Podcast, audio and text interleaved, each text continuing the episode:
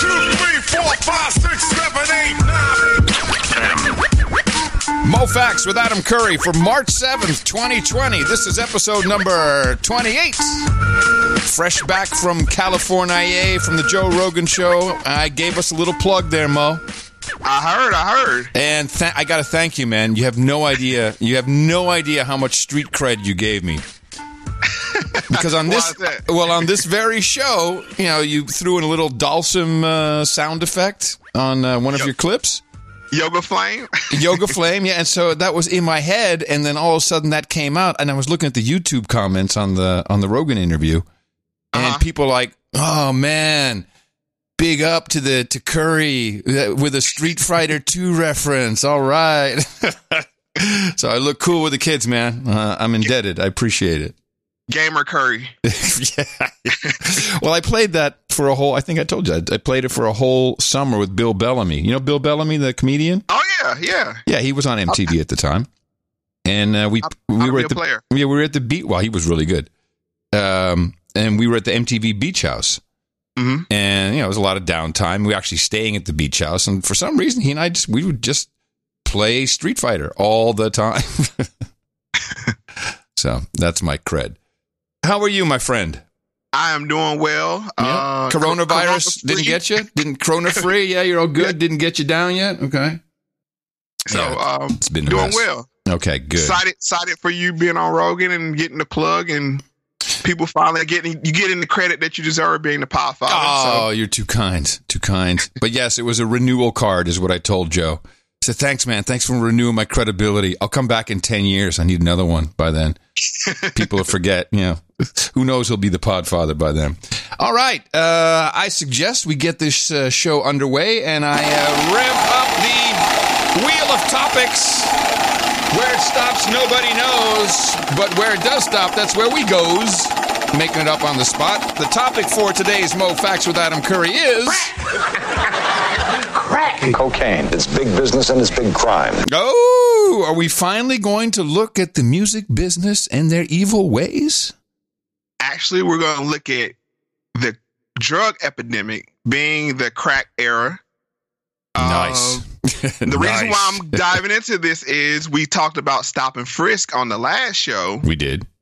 and to understand that we had to, i wanted people to understand how we got to that point of needing stop and frisk so Okay, that was brought on by the crack era Yes.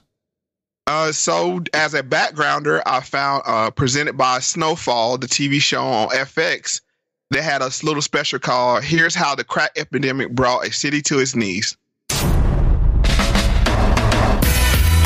My name is Aaron Williams. I'm a journalist from Compton, California. I've been researching the effects of the crack epidemic for over a decade. Crack is the processed version of the party drug cocaine in rock form. I did try it, and from that moment on, I was chasing the initial high. It goes directly to the pleasure center of your brain. There's just no escape from it once you're addicted. It was so profitable to sell crack. Everybody lost their minds. One dollar, two dollar, three dollar more when a young baby mama and a daughter going broke, baby. Increased violence, gangs, riots. The Crips and the Bloods have swarmed eastward. The use of crack increasing quickly. fearlessly setting up an open air drug market. The reaction of mainstream America was, oh my God, we have to fix this immediately.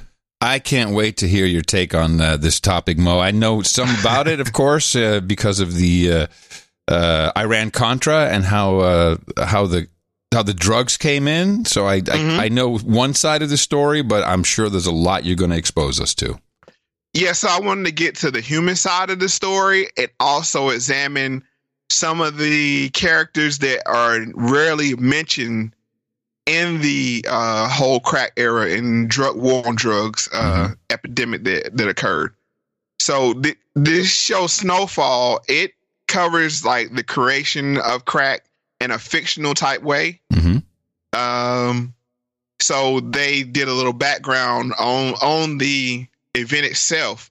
So I just guess we'll get into part two of this uh, of this clip. They work every day to plot a new and better way to steal our children's lives. That was right around the time the Dare came out, the egg, and the skillet. This is your brain on drugs. Danger of crack. Thousands of dollars in cash and firearms. Enough is enough. Trying to fix things without knowing how they got broken in the first place is a great way to break them worse. You had Ronald Reagan getting involved. Retribution must be swift and sure for those who decide to make a career of preying on the innocent. You have the militarized police. I've seen plenty of raids in my lifetime.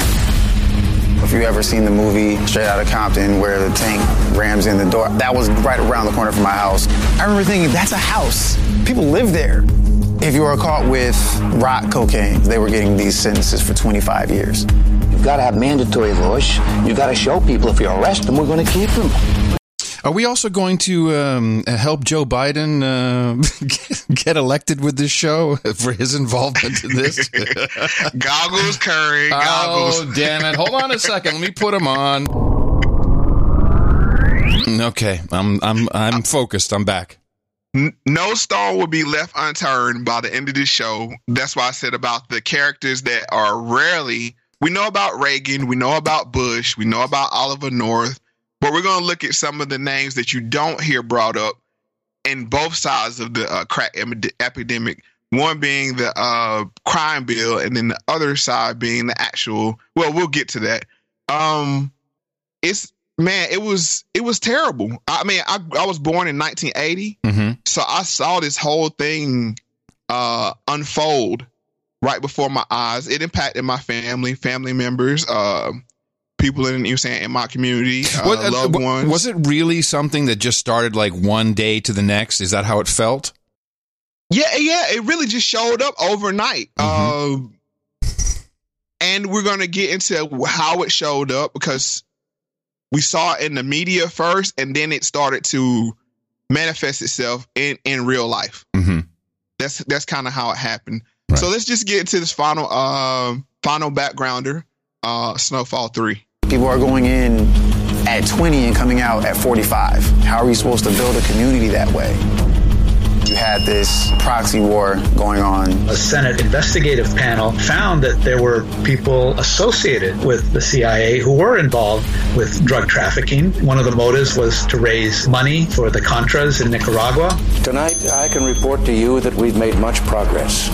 It's almost hard to comprehend what might have been if not for this crack scourge that raced through Los Angeles and other major cities.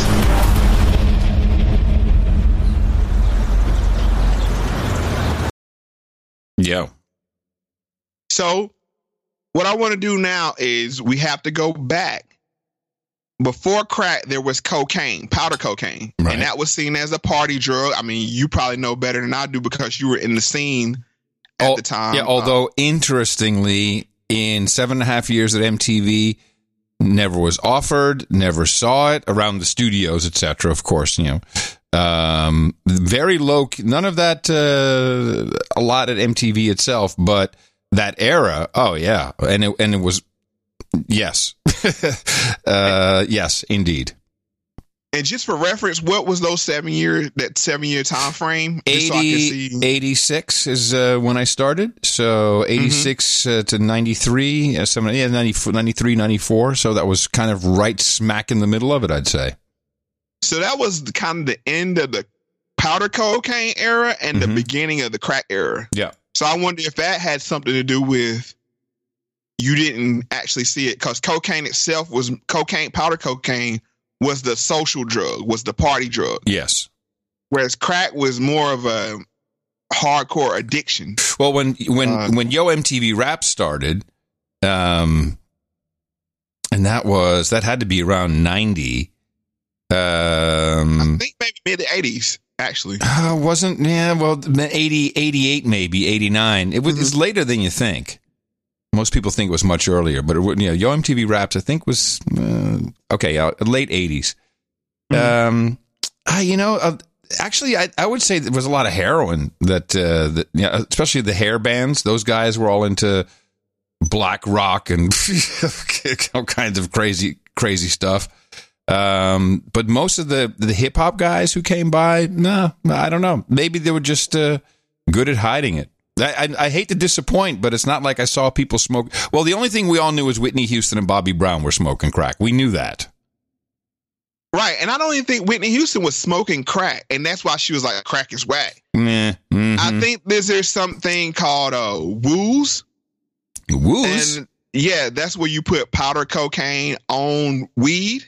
Woozah. So like that. It's kind of like that. So, I- hmm. Okay. Yes. All right. no, Had- but had I think that's why she, she was uh, being um uh, the semantics of the word, like, oh no, I don't smoke crack. Right, Rock. right, I mean, right. because that's the thing. It's also crack was like a class thing. Yeah, it was for, for poor people. was yes. up uptown, Yeah. and, Yeah. Yeah. Yeah. and crack was like the poverty-stricken version of cocaine. Got it. So I just want to get um, into the myths and realities of cocaine. Cocaine comes from the leaves of the coca plant found in the northern part of South America. For over 1,000 years, Indians have chewed the leaves, believing them to be a gift from the gods to satisfy the hungry, strengthen the weak, and make the sad forget their sorrows.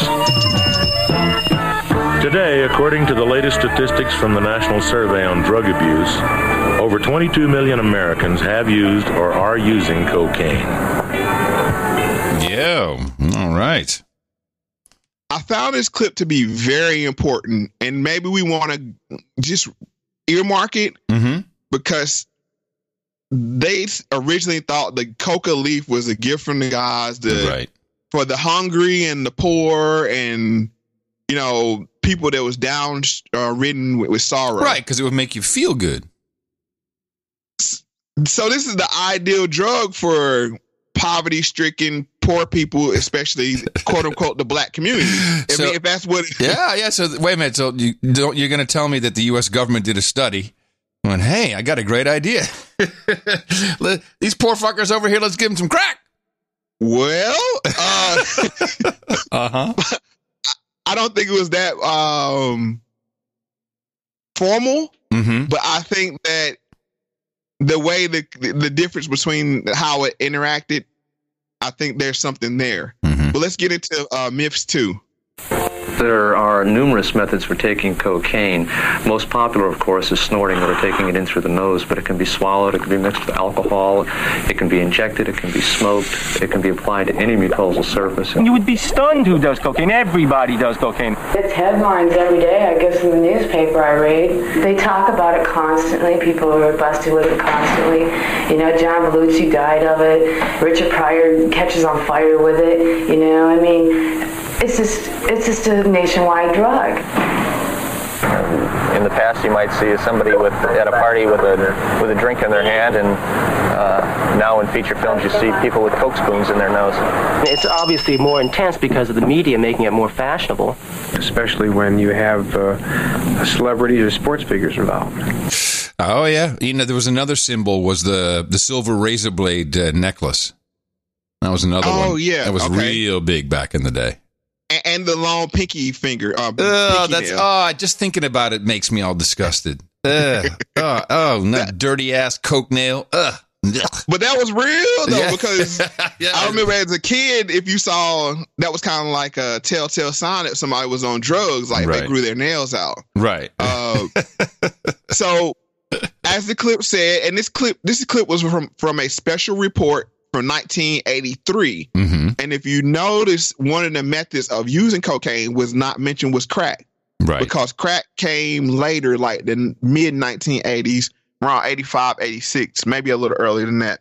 Uh, but as I said, the movies, the movies were pushing uh, the use of cocaine. Mm-hmm. So we're going to look at the movies as a propaganda vehicle. But as you always know, we had to go back to some throwback clips. And we had Mr. Charles Wood, aka the Professor, and he gave us uh, the real reasons behind black exploitation. One of the other things I failed to mention was growing up. Not only did I want to be a white man, I also wanted to make love to Virginia Mayo, Rhonda Fleming. These names you have to look up, but brainwashed you. Yes, brother. See, now I'm looking at Pam Grier, Black Chocolate, Gloria Hendry, Now we talking. This is something for us. Um, hmm.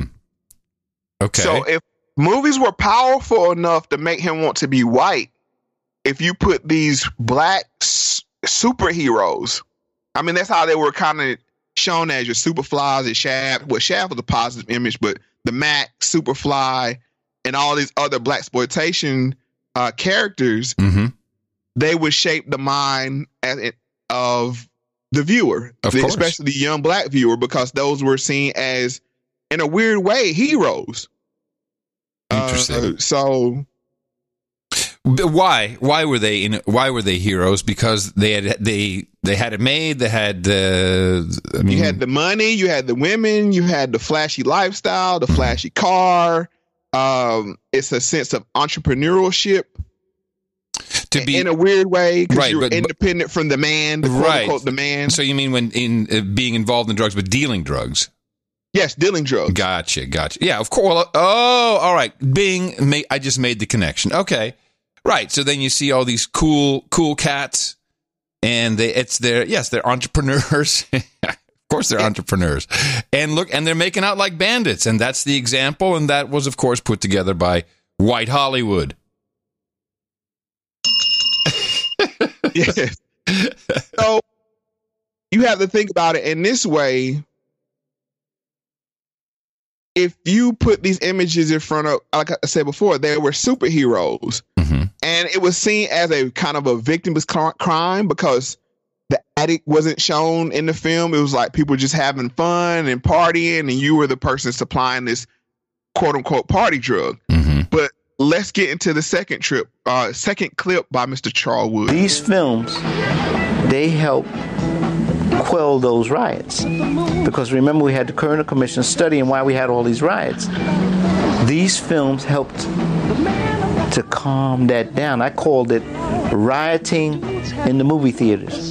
Because all of our anger and our angst, we were able to vent in seeing people who look like us kick the white man's behind. And what was the subtitle of black exploitation? Get whitey. For every drop of black blood spilled, a white man pays. He had a plan to stick it to the man. The man. See, we were beating the man. And so I call it rioting in the movie theater because this was rioting without destroying anything. It was a catharsis for us. Is this the genesis of black audiences in movie theaters? You can say that. Uh, look, because when you look at the time, nineteen early nineteen seventies, that's when really segregation had really been officially put to an end. Mm-hmm. Uh, then you had content movie movies being made targeted towards a black audience. So yes, you could say that. But I'm more. If you listen to the clip and what ha- they were playing in the background, it was Superfly. Superfly, yeah, I heard it. So for Shaft and being the positive and being the you know the cop and cleaning up the streets, you had Superfly, which was the drug dealer, and I want to say really the first drug black drug dealer you saw on film, uh, being the head of his own operation. This dude is bad. and he ain't just fly. He's super fly. Yeah, super fly. When it comes to women, they come to him. But it's still not enough. He wants a big score. A million in cash. Yeah, the big one. This is a chance, and I want to take it now. Before I have to kill somebody. Before somebody ices me. What kind of money are we talking about? Not much. I want his out working.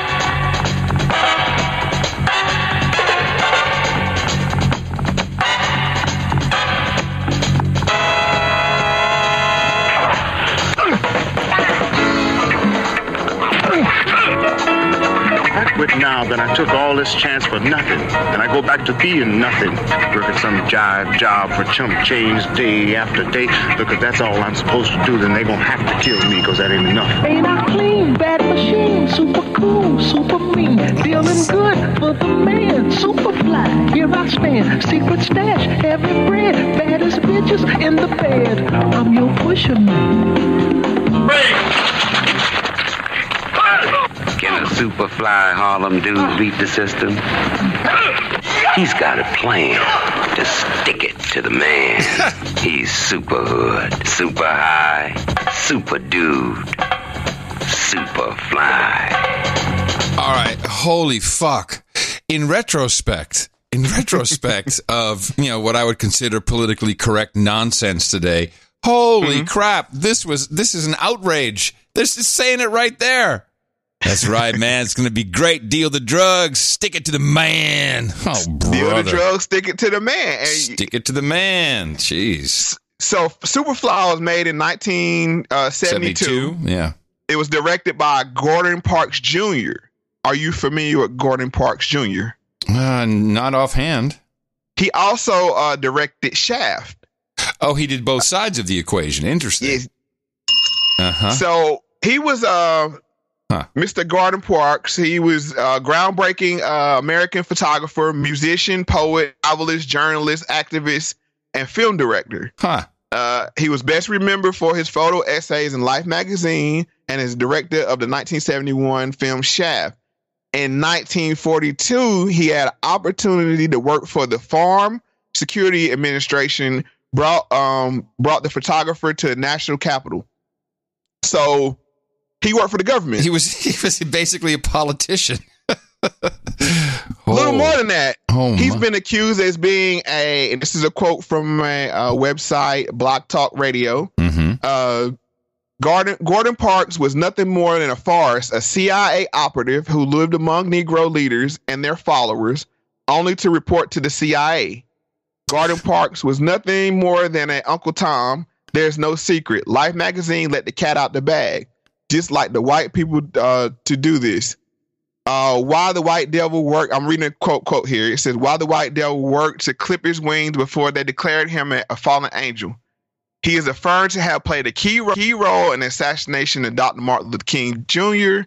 Uh, Minister Malcolm X, along with uh, Jesse Jackson. We, we talked about Jesse Jackson in the previous show. Sure. Billy Cowles and other CIA operatives. Wow. Okay. Eh, this and this he's- uh, history is you know e- if you even looking at Wikipedia, there's like nothing there. No, there's no there there, but I want to bring some attention to something that you may have seen. If you've seen the movie uh, American Gangster, Oh, which is yeah. another movie that talked about the drug trade and how it was one sole black man supplying all of America Well, with it- heroin. well, it's also based on on a true story. It's uh, and it's Denzel, right? He he plays Yeah. he plays that. Yeah, that's It- based it on a true story. it was based on a true story, but they embellished a lot there. But I want to point out to you, if you notice, his confidant with the big mustache Yeah. uh, that he's always talking to, that's Gordon Parks. Oh wow. okay. So to think that one man was, I don't want to get off an American gangster tangent, but just to think that one man was bringing that much heroin in on military planes, Oh yeah. in all by himself, with the government not being involved. Oh please. That- exactly. yeah. Okay. We we know that part is not true, but okay. All right, so the plot of Superfly was basically a suave, uh, top run New York City drug dealer. Uh, he decides he wanted to get out the game, and this film was so impactful that young people were walking around with bags of flour and baby powder Just to look cool. just to emulate what they saw in the film. Wow.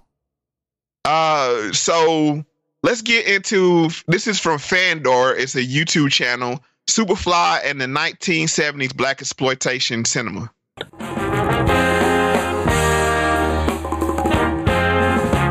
Mr. Ron O'Neal, the first Youngblood priest, the original Superfly. Released in 1972, Superfly, directed by Gordon Park Jr. and starring O'Neal as the iconic drug dealer, is one of the most iconic titles to come out of the blaxploitation movement.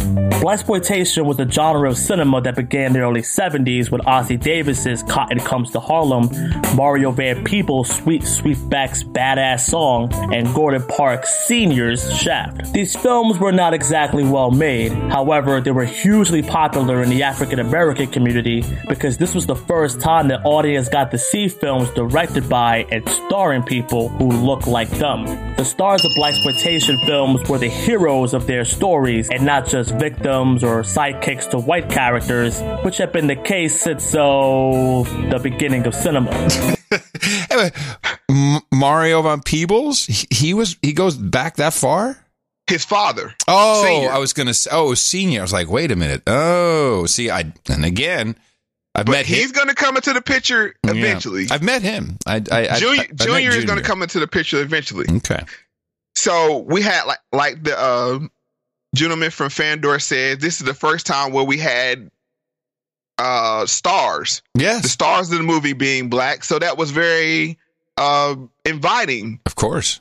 to say, oh man, he's you know, he's whooping ass and sticking it to the man, you know, and you didn't realize the drug part of it. Now, is so that- you went Is that exactly how you'd say it? Hey What's that? man, he's whooping his ass and sticking it to the man. Is that how that's you? the that's the sep- that's the seventies. I want to. I want to hear '70s Mo say it. That's what I want to hear. so, so, so that goes from 1972. Now we fast forward to 1983 when another drug uh, narco film came out. Another classic. Yeah, the classic. Okay, so what do you call yourself? Huh? ¿Cómo se llama? Antonio Montana. And you? What you call yourself? Where'd you learn to speak the English, Tony? Uh, in a school. And my father, he was uh, from United States. Yeah, Just like you, you know. He was a Yankee. Uh, he used to take me a lot to the movies, you know. I learned. I watched the guys like uh, Humphrey Bogart, James Cagney. They, teach me to talk. I like those guys. I always know one day I'm coming here, United States.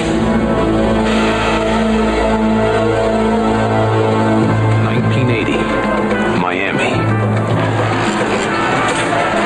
They called it Little Havana, where the American dream had a price tag, and only one man in a million was hungry enough to pay.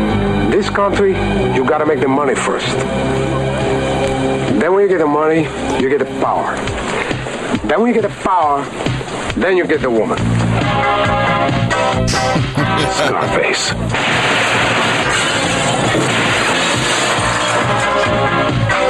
For one brief moment, the world was his. Say hello to my little friend.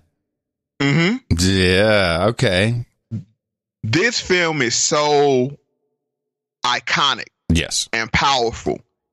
Almost every rapper from the 90s either had a Scarface motif, video, skit on their album. Reference. Yeah. Reference in the a lyrics. reference. A lot of them had their names. Tony Montana. Yeah, uh, yeah, yeah, French. Listen now, French Montana. French Montana. Uh, that guy. I find him such a tool. But that, that's just well, me. I'm just showing. I mean, even to today, yeah. Yeah. uh, one even one of the biggest uh, drug cartel, black drug cartels there was was Black Mafia Family. They even had billboards put up in uh, uh, cities saying the world is ours. huh.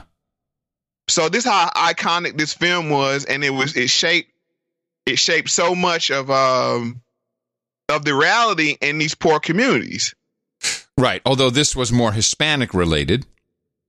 It was Hispanic related, but the black community latched onto it because it's the tale of a you know coming up from Yeah, nothing to coming something. Up, coming up. That's Yeah. that's the term. That's that. uh, By the way, that is the term that's still used today. Coming up. Mhm. So you see now you went from uh, Superfly to Scarface, and one of the iconic scenes from Scarface was the bad guy. You're all a bunch of fucking assholes.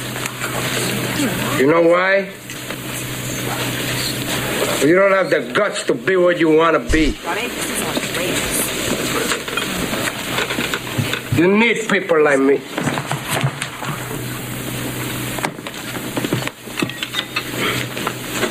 You need people like me so you can point your fucking fingers and say, that's the bad guy. So, what I make you? Good? You're not good.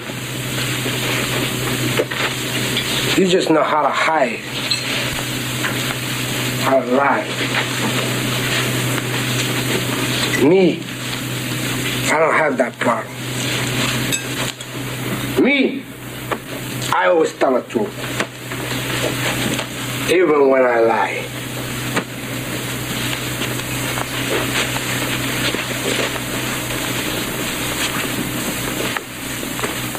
So say good night to the bad guy. Come on. The last time you're gonna see a bad guy like this again, let me tell you. I was just looking at, and I I didn't know this, but this is uh this film was actually a remake. The film was made in 1932. I didn't know that either. Yeah, it was uh, now, and it was produced by Howard Hughes, the uh, the eccentric millionaire. Huh. Interesting. I'm glad you said that because something almost slipped my mind. Because I think in 2017 they tried to make a remake of Superfly Oh, interesting. to to reintroduce the programming. when you see films like this, and it's a whole, I, I, I could do a whole show on drug inspired or gang inspired films that Yeah. shaped the mind of the the quote unquote black community or black ghetto. Because I don't want this to be a representation of the black community per se, but a segment of the black community that latched onto this idea. Uh, and it's no different than the Kennedys with alcohol. It's No, no, different no, than no. the uh, uh. Delano uh, Rose, Roosevelt, and they made their money off of heroin. Mhm. Uh, this is this is American apple pie. it's what we do.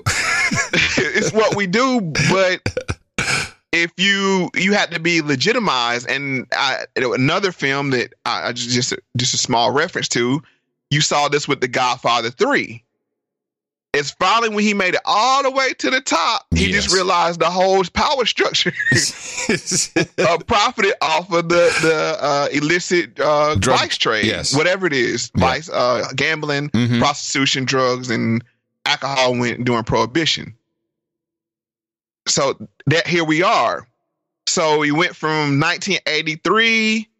Uh, you have the bad guy, which the bad guy is really seen as the good As a good guy, sure. because he in that speech, Scarface is telling the truth because he said, "Look at all you people. You're making money off of the drug trade because Miami beachfront was built most Oh, mostly drug off of- money. Oh yeah, yeah. off of drug money." Mm-hmm. And it's a funny scene in the Scarface film because they're rolling in wheelbarrows full of cash into the bank, and nobody's asking any questions. Well, back in the day, it was I've uh, you could it was easier. It was it was easier to just roll up with cash. You could do that, but yeah, exactly. It, everyone everyone was in on it. Everyone was good with it. I, I have a question for you because I heard you uh, bring this up before.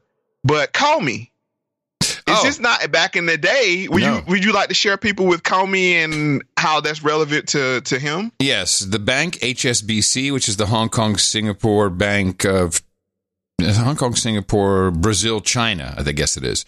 Um, They uh, in 2002 through 2000. Oh my gosh, I don't even know the exact dates. Um, but in in in our lifetime, we're literally taking big piles of cash on the Mexican side where they had uh, bank offices, and that would be the drug money. They'd throw the, the big bags of money into the deposit, and then it would go through their system. It would be ingested, and then it would come out the other side, you know, completely laundered and good to go. And they got busted for it. HSBC got busted for it. No one went to jail, surprise, surprise, but on the board of directors at the time, who was there to help fix the problem was Mr. James Comey, uh, the FBI, uh, former FBI director. Well, you probably know about him. And just to add to that, one of those guys that I'm sure they were laundering money for was El Chapo. That, that was their main guy. Their let's see, their um the settlement. Hold on a second. I, there was Mm-hmm. uh I have an article here somewhere. I think uh well, here's the headline. Uh, it, this is a headline from uh, Matt Taibbi. He's the, he's the guy who knows. He's great. Rolling Stone magazine. Matt Taibbi writes. Fant- I can't believe he's still alive. Actually, um, says outrageous HSBC settlement proves the drug war is a joke. If you're sus- if you're suspected of drug involvement, America takes your house. HSBC admits to laundering cartel billions, loses five weeks' income, and execs have to partially defer bonuses. I mean, let me tell you, it doesn't matter what skin color you have, my friend. That pissed everybody off. That was that was not okay, and it's still not okay. And for a little reference, people want to say, "Oh, El, El Chapo, El Chapo is the bad guy," but in his home community, Oh, a hero, superhero. he's seen as same thing with uh, Pablo Escobar. Mm-hmm. He was a hero, so it's not exclusive to the black community to say the bad guy is the good guy. At all, no. And one of those bad guys that's most famous, it's it's a fictional character, is Nino Brown in New Jack City. Living, living, living, just enough. Wesley Snipes. We will own the city. Ice T. Living, living, living. Allen Payne. Chris Rock. Mario Van Peebles. Christopher Williams. Vanessa Williams. Tracy Camilla Johns. And Judd Nelson. This is Detective Nick Peretti, big crazy jarhead motorcycle freak reject cop just like you, Scotty. Money, money. On the streets, Money, money. there's a fine line between wrong and right, good and bad, between those who enforce the law It is a war out there. and those who break it. Gone are the days of selling on the street corners, dark alleyways, and the back rooms of some bummy ass bar. We ain't with that no more. In a city where survival depends on friends, It's always business, never personal. City for the city. Do on family, We gotta look out for one another. things, bad on trust, Do things, do things, do on loyalty, bad things. on power. Almighty Am I my brother's keeper? Am I my brother's keeper? Almighty dollar. Yes, I am. A family out to run a city are up against cops who know its streets. This ain't business. This is personal. Jack This is big business. This is the American way. City. Oh yeah. Wow, that brings back some memories because this was prime MTV time. Here's a little side story for you. Um, and this was, oh, I'm trying to think. This must have been right around. See, when did when did New Jack City come out? 91, I guess, Ni- right? 91, 91. yes. So in it must have been 88, 89. There was a party, and it was a, I think it was a party for Raquel Welch for some reason. And I, and I was like, oh shit, I'll go, I'll go say hi to her, like Raquel Welch. I mean, mm, all right. I grew up with her. and there were a couple of guys outside. And, uh, uh, as I came out of the event, they're like, Hey, Adam, Adam, Adam. And they'd start harmonizing together. And like, oh yeah, and here's our CD, man. You know, check us out. Color Me Badd. They were on the street, and three years later, that that was them in this in this track, right? That was the that was them harmonizing. I think that's isn't that Color Me Badd?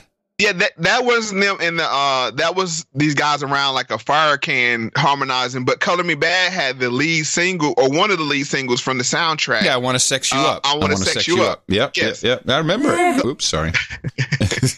So Yes. This is one of the first films where music, crack, and the superhero. When I left this movie, I went to see it with my older brother. I was probably 12, 11, 12 years old at the time, 10, maybe 10 or 11 at the time.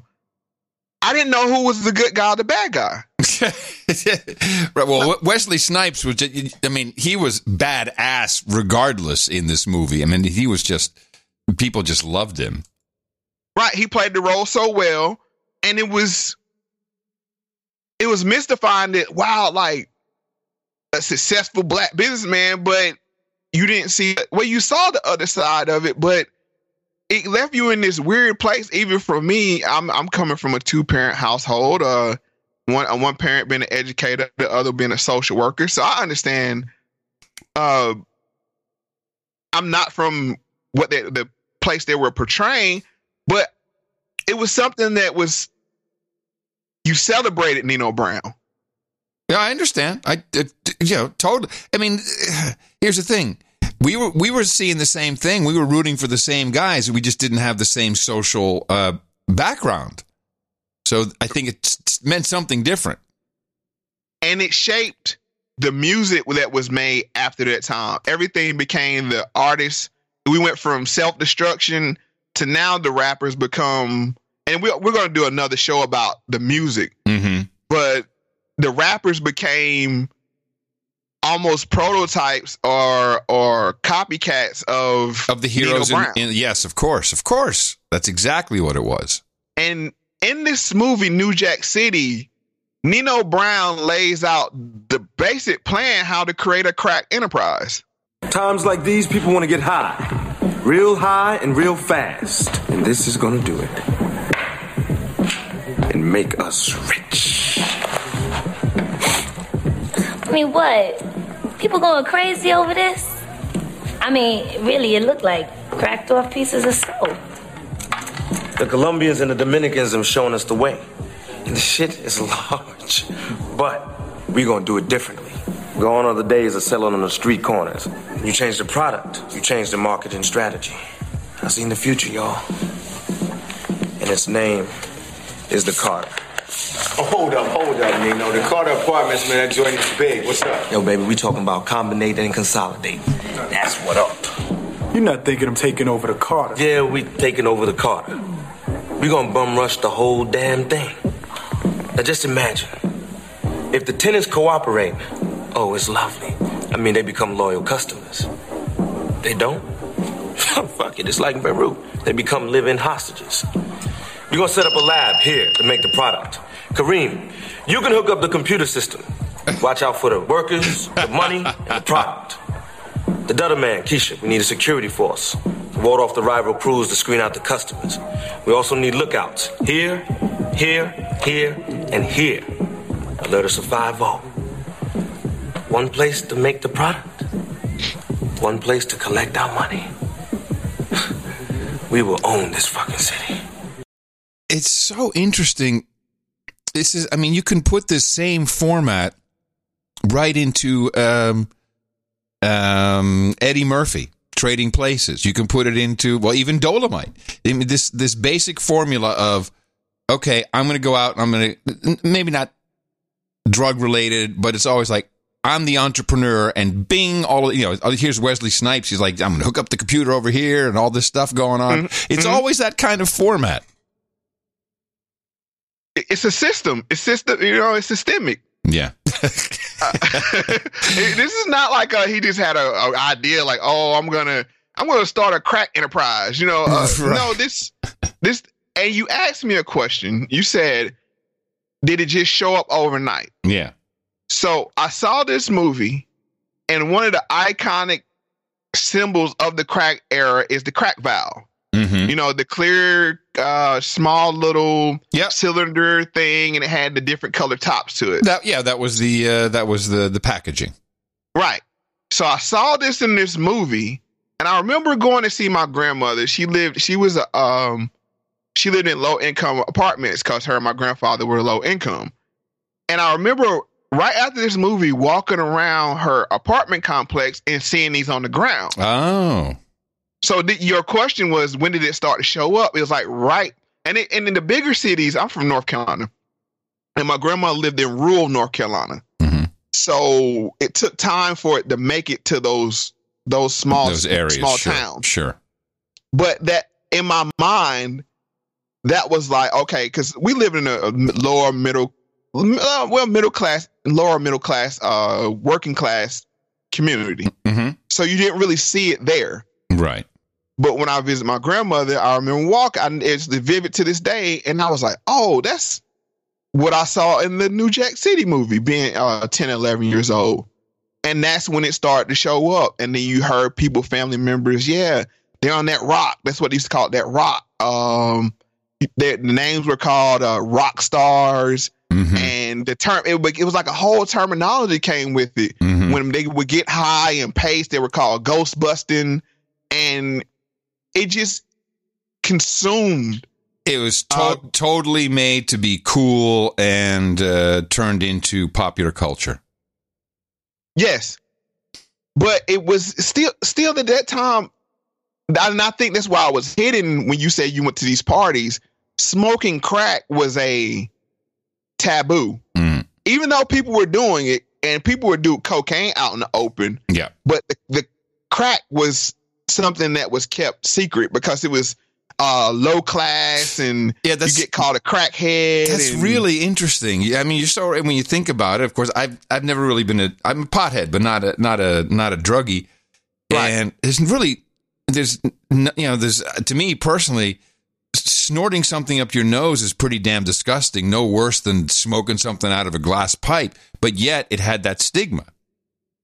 Yeah, because you hear nobody say, "Oh, they're a coke." When when you hear cokehead and you hear crackhead, when you compare those two things, one is two crackhead is toothless, broke, dirty, Right, right. uh, basically homeless Yep. in a way, scratching, itching. Whereas the coke, it was like, oh, it's like a ha ha right. Yeah. funny. Yeah. Yeah. Yeah. Where's Where's the Benz? Yeah. Exactly. Right. And, and even in the sentencing, it was the difference mm-hmm. because one was the drug of choice and crack was made from, yeah. you- yeah, it was made to target poor people because it's small doses, And cheap, and low cheap. cost, Yeah, cheap, cheap. And it just kept them high all the time. Where cocaine was a more expensive and So just fla- so just flashing through my brain. We don't have to talk about it now, but Mm-hmm. um, in California today, Los Angeles, you know, we have a heroin epidemic and meth, etc. And I'm just wondering, you know, where are the parallels? We don't have to go into it. I'm just thinking about that. that that's a that's too big to co- cover in this, but Yeah. there is a the way it's being handled is totally different. And we're going to see in this, and just for people that know what what's going on, just compare in your mind as you're listening along how things are handled now as they were handled back then. Right on. So we're going back to another throwback clip, and this is from a 1986 special report. Uh, then this was the broken families lead to the streets. You won't find in these neighborhoods the primetime family of Bill Cosby. There are successful, strong black families in America, families that affirm parental authority and the values of discipline, work, and achievement. But not many live around here. Still, not every girl in the inner city ends up a teenage mother. Not every young man goes into crime.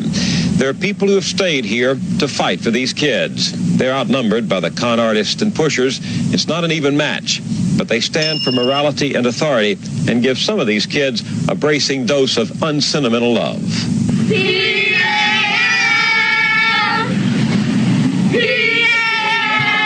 When their own fathers are missing, kids need someone else to stand in, to practice damage control as the street take over. For these kids, that someone is Detective Shahid Jackson of the Newark Police. He came by his street smarts the hard way. Well, I came up out of the streets, so I know how to get around a lot of that stuff. And I guess the older you get, the more you learn. I was fortunate enough coming up that I never got caught. and I grew out of the streets, but yet I still have some of the street in me. There was a time when he wasn't sure he would make it off those streets. He was an unmarried father at 18, and he had his share of troubles. But he was raised by two parents. His father was a Baptist minister, and they pushed him to make something of himself. On Sunday morning on my block, you would see each family almost coming out going to church. You know, you don't see that anymore. The family unity. Yeah, of course, broke down. So I played this throwback clip to show you that the community was prime for this epidemic. You had the no man in the house Yep. had taken hold for like two, three generations at this time. People were idle. People were locked into uh, projects and Dis- low income housing. disillusioned, disillusioned, So they're looking for this escape. Mm-hmm. that's what basically drugs is an escape. And I've always said this: the super rich and the super poor. There's a commonality there because when you get super, when you see these people, uh, kids come from super rich families, they don't have anything to worry about. They No, turn to drugs. They turn to drugs, exactly. being being one Mister uh, Joe Biden's son. I mean, but that's, that's Well, not here nor there. But Many examples of this, yes. yeah, but you. But I'm just saying that it's he's not even people that try to stop this epidemic or supposedly try to stop this epidemic couldn't escape it. And if you have everything or you have nothing, you looking for something more out of life. Agreed. And it's they're in they're in the weird really in the same place. But I I played this throwback clip, like I said before, just to show you the environment that was ready for this drug to come in and take hold. Yeah, the timing was Uh, perfect. Almost like it was planned. You but, but who knows? Hmm. uh, let's get into uh, 86 2. What have you learned about these kids? That they need somebody to love them. You know, they identify with us because we don't, excuse the expression, we don't take any crap. You know, you come in here, you got to be disciplined, you got to, you know, follow the rules and regulations because when they go out here and deal with life, they're going to have to follow rules and regulations of life. Self control and self esteem, far more important than a good left hook. That's his message to kids like Bernard Wardwick. He's been coaching Bernard for the past four years. It's like a big brother father image with me and Bernard. There's been times when he's gotten me mad and I've spanked him, you know, and uh, his mother knows I'll spank him and he knows I'll spank him. And sometimes that's what a kid needs to know. Freedom is a lot of times destruction. The more freedom a man has, a lot of time he'll just self-destruct. So I try to, you know, keep them in a little cage. Somebody. Keep them in my arms. Somebody has to say no. Yeah, somebody has to say, no, you cannot do this. A lot of these kids grew up with nobody saying no. Right. Do you think it's important for them to have men around? Yeah, I think, uh, you know, if you have a one parent family and it's a mother, she cannot teach you all of the things that a man can teach a son. There's no way. So where do they learn the routine techniques of just daily work and living? They don't. Unless they get it from their parents, they'll get it from the streets. Is there a common uh, entity amongst uh, the three movies we've looked at right now? Is there a common ownership, a common production? Is there, is there something that is common amongst those three to, to trace it back to some some form of uh, clear planning? I haven't found one smoking gun, but I just think the industry as a whole, because it's weird. The weird thing is you have the media, the news, telling this story of how destructive this drug is or these drugs are. But at the same time, you have the Hollywood branch of media uh, glorifying yes drugs, and it's like they're never on the same page. Uh, It's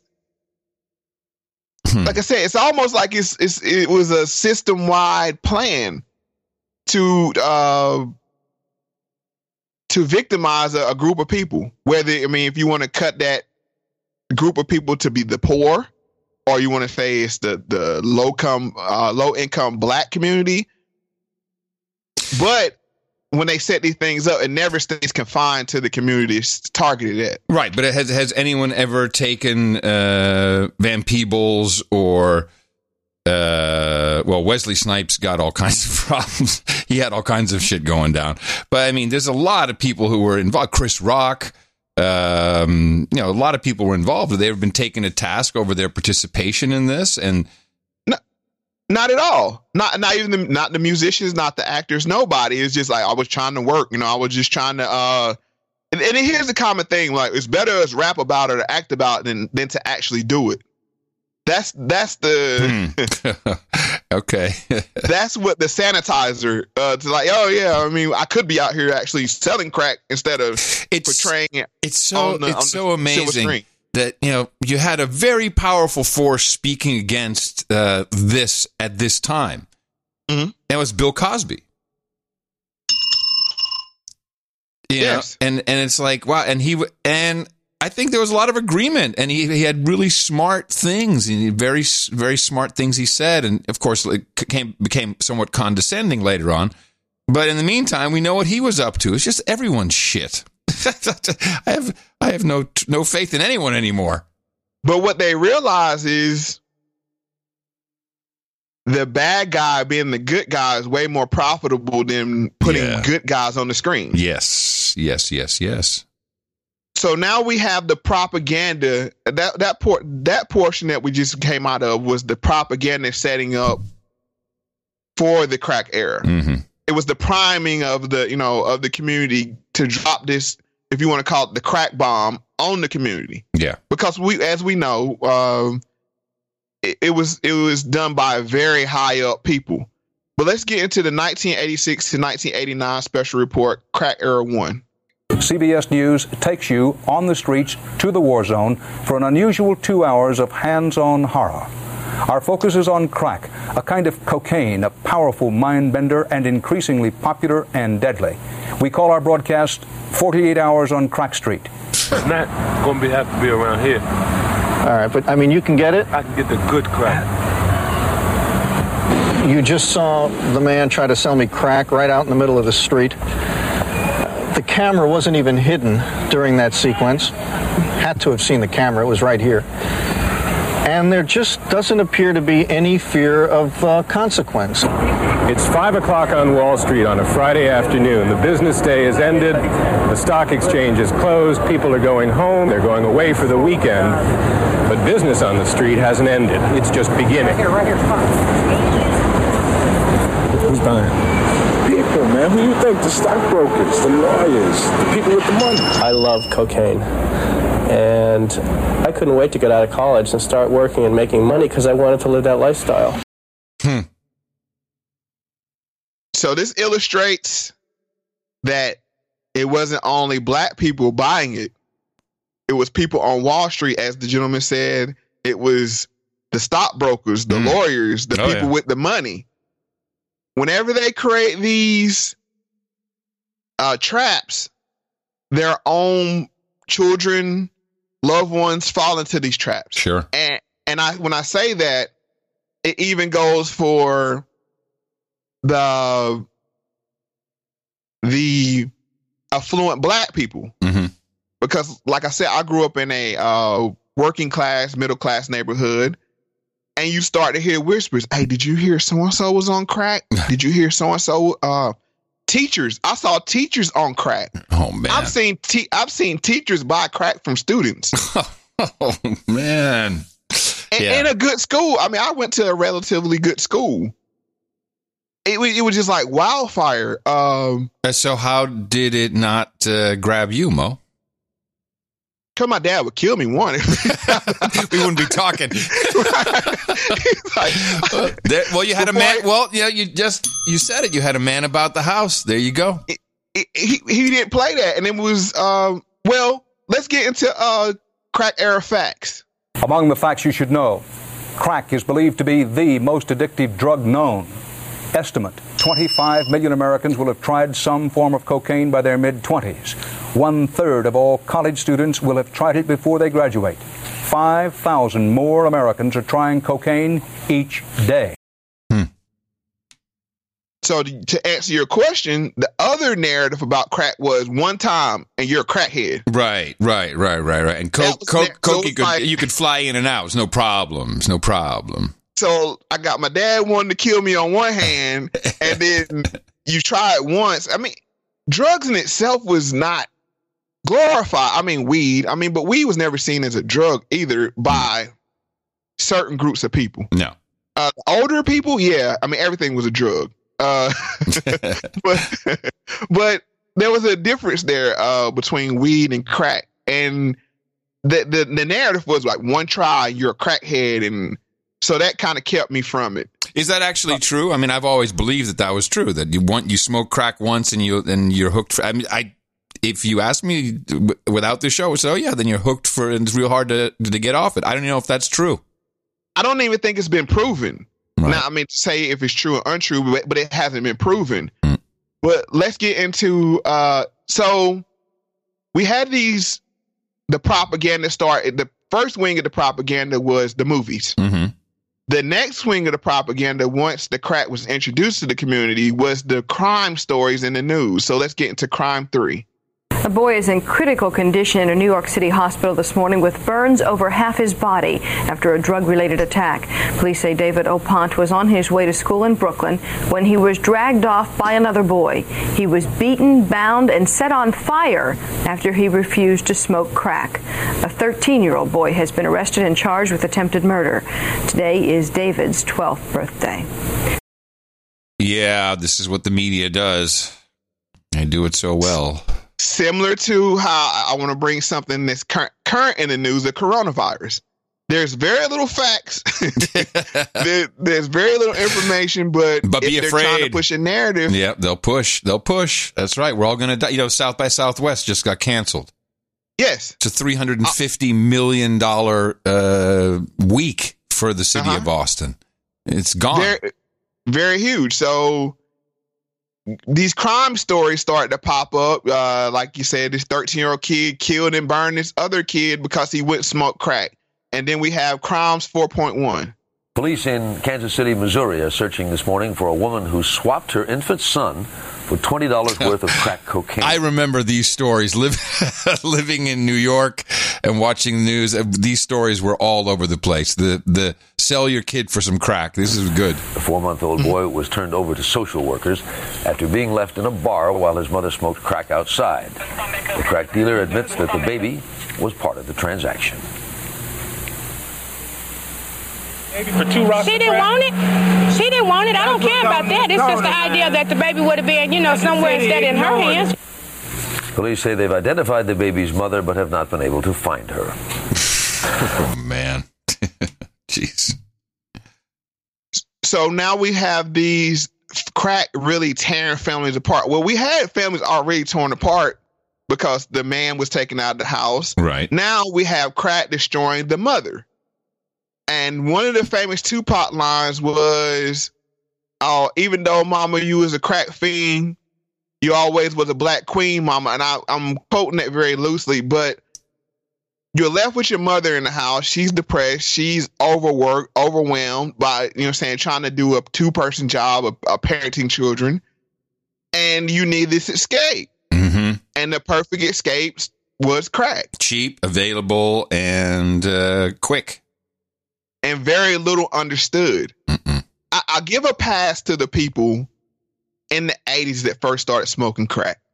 The reason why I say that is we never seen anything like this before. I mean, you had heroin, but heroin was something different because it was a needle and it was, you know, it, it more it was like a junkie drug.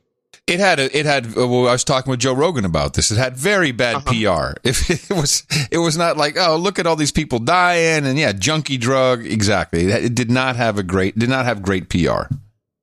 and a lot of times people first started getting introduced to crack by mixing it with weed. That's why I said the whole Whitney Houston thing. That was a status thing that she was saying. Yeah. My crack is whack. It was like I don't I don't do crack. Mm-hmm. Uh, a lot of people, and I'm, I'm speaking from personal experience of uh, people I personally know. They got introduced not by smoking the rock, but it was putting weed first, and Hmm. they smoke it that way, and then the then the uh, addiction would progress Right. to flat out smoking uh, crack pipes. Mm-hmm. Which I'm trying to figure out how crack pipes were manufactured in the first. Like, where's this factory making crack pipes at? should, well, should we shut that down first of all? Oh, but I mean, I digress on that. I, I'll, I'll bet you dimes to dollars it was coming from China. Just saying. so now this is the Hegelian dialectic working its way. You had pressure from above and pressure from below. One was the propaganda of the movie and the uh, movie and the film industry sh- saying how cool it is and making the drug dealers heroes. And now the pressure from above is coming down with the media, the news media, telling how terrible crack is and how it's basically turning neighborhoods into war zones. So, so this is this is by plan. I believe this is this is my hypothesis. Uh, let's get. You You want to say something? No, I'm I'm just shaking my head. Yeah. So let's get into crime uh 4.2. A woman who allegedly smoked crack cocaine just hours before giving birth has been charged with giving the drug to her unborn child. Kimberly Hardy of Muskegon, Michigan faces charges of second degree child abuse and delivering cocaine. She could be sentenced to 24 years in prison. Oh, Ten similar cases have gone to trial in the United States this year. Only one ended with a conviction. Hmm. So you, the outrage is building. You have kids being killed. Now you have the the uh, famous crack baby. Yes. Which crack babies is a real thing, and it's something that's very little talked about because if you think about it, where did they go? Where where did where did the crack babies to go? They just kind of blending into society. Is this where this crime? I'm asking out. I'm asking a, que- a rhetorical question because I don't have an answer for it. Well, I think the But- uh, Child Protective Services has a big role in this, and uh, and Mhm. not a positive one. Do you Uh, have Ritalin because these kids were born addicted to drugs? Yeah, yeah, you yeah, have yeah. the pharmaceutical industry. They were they were peddling basically they were basically customers who were customers right out of the womb. Fuck. But my further question is, where are they now? These are kids that my age. They're probably doing podcasts. No, but it, it's all Nobody answers that question. I, you know, Nobody, nobody has an answer for that question no, it's, and, because and it's a good question because you'd almost you could you could easily put together a special. You know, these were the crack babies. I I don't know if they're alive, man. Are that? they parents? Because you think about it, I was born in 80. These children were born 85 to 95, let's say. That was like the huge crack era. Yeah, Those kids are 35 to 30 years old. yeah. So they could easily have children 15, 10 to 15 years old or younger. Mm-hmm. Is this crime we're seeing in the streets now the second generation of crack babies? It's a good question. It's it's, it's it's it's worth looking at. I don't know. I mean, it. I I I just wonder how many crack babies actually survive to go on to lead productive lives. that yeah being riddled with uh with the addiction such as that is Yeah. but as the, we have the narrative growing we, we it's the it's the slow drumbeat you see what's going on we have crime we need to do something about it and let's continue with crime 3.4.3 In Kansas City, Missouri, police are investigating the shooting death of an 11 year old boy at a suspected drug house. Frederick Jones had lived in the house up until a month ago. He went back with his sister Saturday night to get some belongings. As he opened the door, he was shot dead. A 14 year old boy has been arrested, but other children in the neighborhood are still frightened. Feel sad. And I would stay in the house, stay in the house. I don't, I don't want to get shot. The world is not going right after all. God might take care of him when if he goes up to heaven. Police think Jones may have been shot simply because he didn't identify himself at the door. Oof. By the way, um, crack babies uh, is a new name these days. What's that Neonatal abstinence syndrome. that must be for the uh is that for crack babies or opioid babies uh, describes a newborn that has been exposed in utero to harmful drugs or alcohol. isn't that isn't that how uh, amazing how they come up with a politically correct scientific name Yeah. Neonatal abstinence syndrome. Really? Crack baby. Jeez. That's it. That's, you know, George Carlin does a bit about that. It used to be called, he came back from war and he was shell shocked. uh-huh And now it's, you know, post traumatic stress disorder. So it's all about the narrative It and, is, and, and, it the, na- and, the, and the names that they use um, in the narratives. So uh, once again, the drum beat is growing, and I'm going somewhere with this. I hear I'm, you. I'm headed somewhere with it, just for people that's wondering. But cr- crime 4.4. They're the youngest victims of the drug crisis, the children of addicts, those born addicted or those suffering maltreatment and neglect in cracked households. Last month in Detroit, a court case offered one of the most shocking examples of how a child can suffer from a parent's addiction. A 30 year old woman, Susan Barber, was sentenced for turning her 13 year old daughter over to a man to be raped in return for a supply of crack. Your actions in this case were reprehensible. The act in itself is terrible. But when it occurs in this fashion between a mother and a child, as I've indicated, it, it exceeds all bounds of decency. Hmm. So there was, we have this steady drumbeat of crime, crime, crime affect the community, and people in the community wanted answers. People in the community wanted action because these are their children being shot. These are their grandchildren being born to uh, dependent to drugs. Uh, another common thing I noticed when I was of that age, a lot of grandparents would have to raise their grandchildren. Yes. so you have a single old lady, uh, 50, 60s years old, with a newborn baby. Yeah. This was a common occurrence. I mean, this was very common. Uh, a lot of my grandmother's friends had to take on their um, their grandchildren due to this epidemic. Now, I'm sure people were clued into what was going on. Did they not see the systemic nature of this, or was it just so vast and, and so overwhelming that there really was no. You couldn't see the forest through the trees, I guess.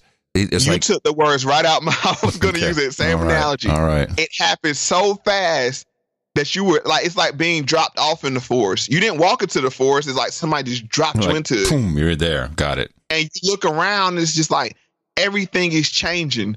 Uh, this is when you hear like, and I'm referring to my grandparents a lot, but this was the difference in generation. They grew up where you didn't have to lock your doors at night. Now you start to see the bars go on the windows. Yeah. It, it be the, these neighborhoods literally became prisons because you were living in households with bars on the doors and bars on the windows and three to four locks on your doors. Yeah. But there was one death. There was one death that brought this whole thing to a climax. Uh, and it's covered by the historical controversies with uh, Chris Calton. On June 18, 1986, a young basketball player named Len Bias was celebrating.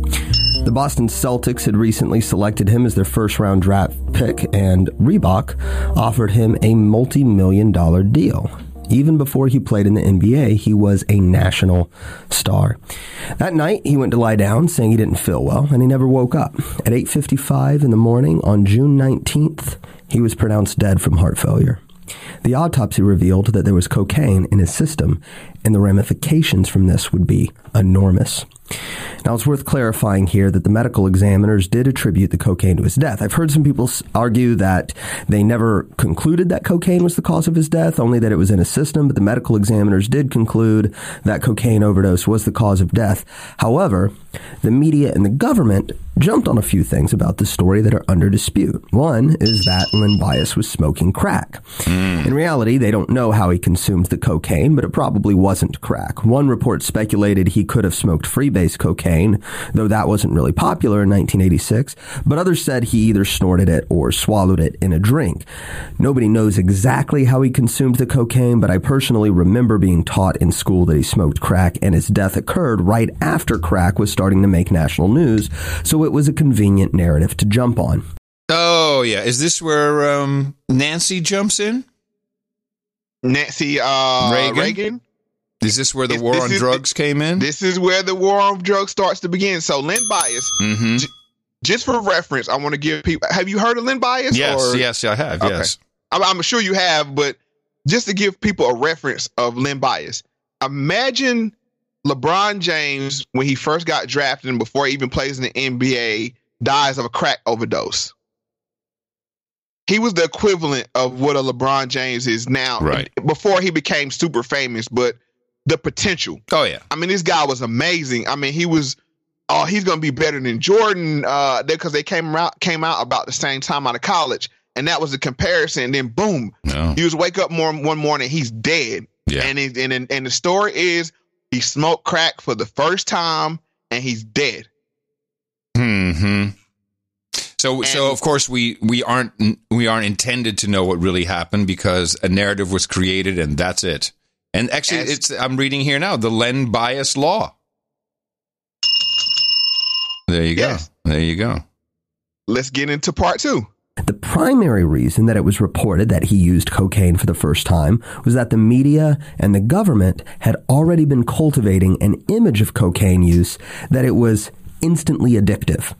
So using cocaine and crack one time could make you completely addicted. I also remember being taught this when I was younger, but it's completely untrue. That narrative about cocaine addiction is an absolute fabrication. Part of the reason it was easy to spread this narrative in the case of Len Bias is because prior to his overdose, the media was presenting him as this squeaky clean kid from a good family. So they just concluded that this must have been his first time using cocaine. Regardless of the actual specific circumstances of Len Bias's death, this was the exact kind of catastrophe the government couldn't let go to waste. On the morning that his death was reported in the press, Len Bias was all anybody could talk about in Congress. Tip O'Neill, the Democratic representative of Boston, who was the Speaker of the House at the time, was screaming for blood. There had better be some anti cocaine legislation, and it had better not be something that the Republicans could take sole credit for. With the death of Len Bias, the cocaine scare of the 1980s had reached its apogee. Hmm and this is where everything changed. Yes. now you see what I'm talking about the pressure from above, pressure from below. Yeah. They needed a narrative. Uh, but before we continue on, I think it's a great time to take a pause. I, I like uh, new money. I don't know if you do, but I, I hate old money that's wrinkled. Is this what the pause you were looking for? Yes, this is the pause. You can continue on. Dirty and got all the diseases on it. I like new money, and when I give. Um, when I give things to people, I like to give stacks of money. It's fun. You ever had a stack of new money? have you? You haven't? Have you? A little stack. A little. Oh. and so I, I, I, made you know the big stack where it was brand new and I like brand new money. I just I don't want any money around me that's not. I'd almost rather have a, a new one than a brand than an old twenty. Now, that's kind of dumb, isn't it? But there's something about new money that excites you. You like hundred dollar bills? Oh yeah, I like oh. new money too. Oh, most beautiful thing on earth is a hundred dollar bill. I hadn't seen a woman as good looking as a hundred dollar bill. There's something about a hundred dollar bill that excites you. That's right, everybody. It's uh, time for racks and stacks. uh, this is a uh, a show that is done completely under the value for value system, uh, which means it's free for everybody to download, listen to, subscribe to any way you want to do it. It's all good. Uh, anywhere, anyhow. There's never a charge. There's also zero commercial money, corporate money, no advertising at all. For the simple reason that, well, guess I have a feeling a show like this wouldn't go over too well with a lot of advertisers, any advertisers, quite frankly, because you just can't discuss things freely and openly. So we need to resort to asking you if you find this valuable. I know, I think I know where this is going. So mm-hmm. um, I think that uh, people will be incredibly blown away by the uh, the crescendo of this particular show, and it typically is very valuable to people. I'm here learning a lot, and I hope that you are. If it's of any value, just turn that into some numbers. There's many ways to um, to send us uh, some money. Uh, you just go to mofax.com, the donation page. We have a direct link, mofundme.com, uh, and uh, just uh, let us know what you think. Uh, we'd love to hear if you have any uh, any comments, any feedback, and we like to uh, celebrate the people who support the program. And we'll start with our, um, we have one executive producer and one associate executive producer uh, in our, although it's kind of, you know, both on the edge there. I'm bumping them up a little bit. The first one is Sir Flynot from No Agenda, and uh, mm-hmm. we're familiar with this name. Uh, he has a little note here, and he donated $199.80. I'm not sure exactly. Am I supposed to know what this number means? I'm not sure.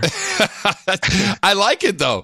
Let's see what he says. Uh, Mo and Adam, I moved to New England after 19 years in Chapel Hill, right down the road from Mo back in the day. Uh, mm-hmm. m- my wife taught in Durham schools. Your conversation about race and culture are important and a real public service. Please keep it up. I'm a white guy who grew up with the, with close black friends and have now lived all over the world. The conversations you promote with others make the U.S. and the rest of the world a better place. You arm your listeners with tools to diffuse the weaponization of race and culture to benefit the elite at the cost of friendships and relationships. Please keep it up. Thank you, Sir Flyknot. I think he's nailing it with that analysis. Absolutely. A lot, lot of people get a huge benefit. I'm sorry, what you want to say? No, I I was totally agreeing with that. It's it's so. Um, I mean, everybody I speak to, uh, you know, it doesn't matter if they listen to No Agenda or not. They're like, this is the show you've got to listen to. My daughter is now tuned in; she's completely loving it. And Timothy Kiernan also loves the show, and he donated $100 for today. He'll be our associate executive producer and credit as such in the show notes, mofax.com. Uh, and he says, Hi, Mo and Adam. This is my second donation to Mofax because I appreciate the value you create.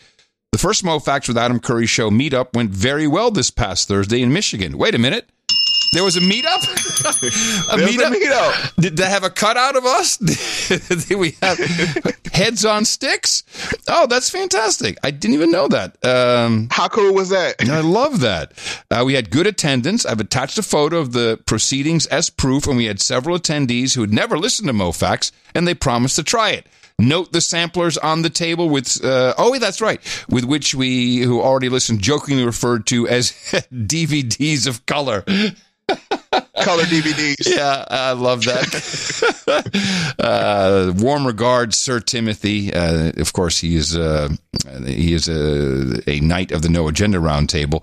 He actually sent me a picture of that. I love seeing that. That's a collector's item. If you got one of That those, cool. hold on to it. That was cool. Yeah. Very nice. Um, then we have, thank you, uh, Sir Timothy. Brian Burgess, $57. Excellent show, guys. So happy you're doing it. Proud to be a producer. Yes. Thank you. We're proud you are a producer. Zoe says, uh, I'm your favorite NASA scientist. Adam, don't hate. Okay. I won't. I promise. We got nice NASA scientists on the, uh, on the Yeah. Yeah, I love it. Cyrus Esau, I think is how I pronounce it, $50. Uh, Petros Volukos, $50 as well. Kenneth Barnhouse, 50 Seems to be the sweet pot, sweet spot. And I like that. And I think it's partially because, uh, have we explained the value for value model is if you are going to a movie this weekend or you take a date, you have uh, some popcorn, got a drink, it's 50 bucks. Did you enjoy that as much as you enjoyed this show? Are we worth the same? And it seems so. And not bad for the budget we've got compared to some of the Hollywood blockbusters. Very proud of that.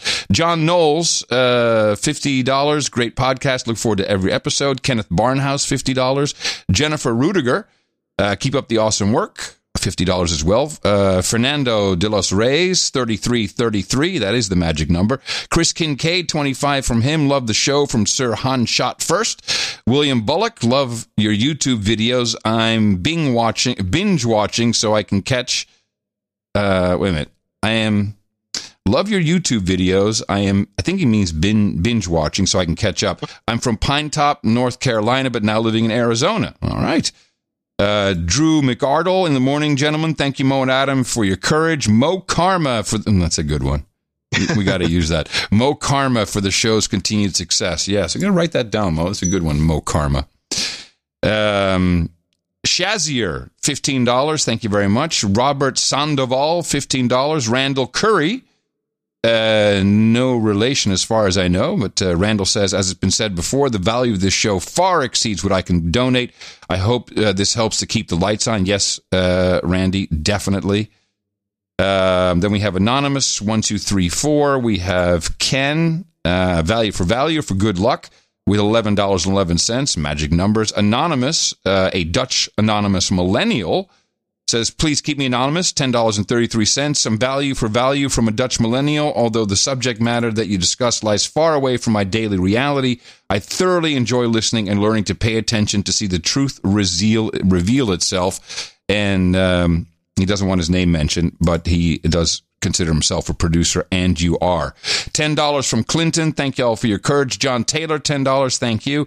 Matthew K., your show's outstanding. I cannot see it go unrewarded. Episode episode 19, Block the Vote, was incredibly illuminating. $10 from Matthew. Thank you. Matt Fuzel, thank you for your courage. Elvis Rosenberg uh, sends $5 with the respect. James Chapko, $5. James Morin, also 5 Pay attention to everything, especially this. says set up a weekly, a week, weekly or monthly subscription fee. Yes, that's yeah, we have to idea. do that. Yeah, We have to do that. we got to set that, and you can set up on the PayPal. And you can get that going for us, Mo, Yeah, yes. because you're in charge of that. Oh, yes. and finally, rounding, out the list with another magic number, $3.33, David Hutchinson. These are the producers of episode 28 of Mo Facts with Adam Curry. You are the ones that are making it happen, along, of course, with uh, with Mo and myself. And um, we're really building something here. Can be very proud and really appreciate everybody's support. And if you want to support us for the next show, all you do is go to mofax.com or direct to our donation page, mofundme.com. And thank you all very much. Thank you very much. All right. Back to, well, we're getting ready to to blow it out here. Right. So now we're at the max point of attention for this with the death of Len Bias. And I want to bring in another throwback clip. And this is from the series Roc that was on Fox. And this is from the episode Nightmare on, on Emerson Street. I got a nice little thing going across the street, you understand? And I don't need somebody like you messing things up with your little phone calls to the police and your stupid ass block parties. This ain't none of your damn business, man. You understand? I'm trying to get paid, you understand? And I don't need you butting into my affairs. I thought this was a nice neighborhood, man. Yeah, it was a nice neighborhood. It's always been a nice neighborhood. Yeah, well, I hear what you're saying, brother. But I'm a businessman, you know what I mean? You're mean? a businessman? That's right. Is that what you call yourself? You ain't no businessman. You're a murderer. And you're killing your own people. Now, you may have done your killing someplace else, but it ain't happening here. I don't think I made myself clear. I don't want your drugs. I don't want your money. I want your sorry ass out of my house and off my street. You understand? Okay, now, now you gotta stop this now. Stay out of this, Ellen. I don't think you want to do this, G. Oh, yeah, I've been wanting to do this ever since you moved. No, I don't think you want to find one of these loved ones of yours in one of those garbage cans you pick. If you ever so much as look in that direction, I'll run down on you and I'll break your back. Oh, don't hurt him, son. Not here. Ah, you don't know how crazy I am. That was uh, Charles, uh, is that Charles Dutton? Yeah, Charles is Dutton, yes. Yeah, I, I, I, I remember this show. I remember, it was, it was very good, actually. fantastic, fantastic show, and they actually did uh, several of the uh, uh, uh, years uh, live. Um, they would do it live. Oh, I think I remember that. Yeah, so it had Jamie Foxx and a lot yeah, of it, it was- yeah, yeah. I mean, it, it- this is, was a weird. I was, you know, I was transitioning into uh, internet man from MTV guy, so you know there was a lot Uh-huh. going on. But I do remember this. Oh yeah, huh? And the reason why I played this is to show the frustration of the people living in the neighborhoods because this was happening in real time. He was making this show as what was going on in the city of Baltimore. It's so he was. It's amazing that he was allowed to do that. That they put it on the air. It was, and it's amazing that we don't have any more shows like that on Huh, television. huh, today. huh, I wonder what that is. It's we regressing. How how how how weird. Uh, no kidding. But it showed the frustration of the citizens living in the neighborhood. They were being held hostage. They couldn't walk up and down their streets. Their uh, communities were becoming uh, war zones. And they turned to their boule politicians. And I think I explained this on the last show, and that was really the genesis and the motivation for making this show.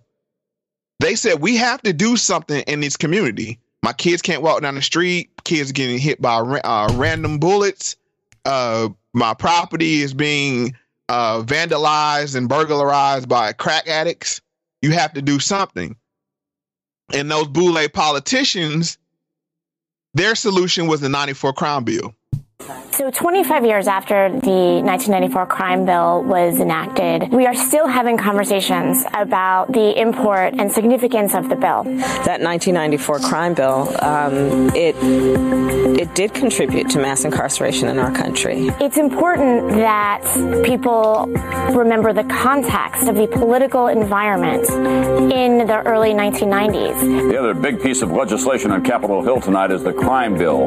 Now, violent crime peaked in 1991. And the drafters of the bill didn't know that in 1993 and 1994 when they were drafting and signing it. Urban areas, urban cities across the country were ravaged by crack cocaine, and Americans were afraid of crime. The 1994 crime bill was signed by President Bill Clinton. You know, this was a pretty significant bill at the time, and President Clinton and Senator Biden at the time uh, were right that the bill was significant. The most significant federal effort to deal with violent crime in America that has ever been undertaken. It was important for a Democrat at the time to be seen as taking a significant role in trying to reduce crime and violence in the United States. I don't know how deep we're going to go into the uh, into the crime bill itself, but nothing bothers me more in today's um, in today's politics, in particular, you know, with Super Tuesday and uh, South Carolina. The, this the Joe Biden's relationship to the ninety four. Uh, actually, the full title was Violent Crime Control and Law Enforcement Act mm-hmm. is always like, well, yeah, you know, yes, I was part of that. No, he wrote this. Joe Biden wrote this bill. I know it.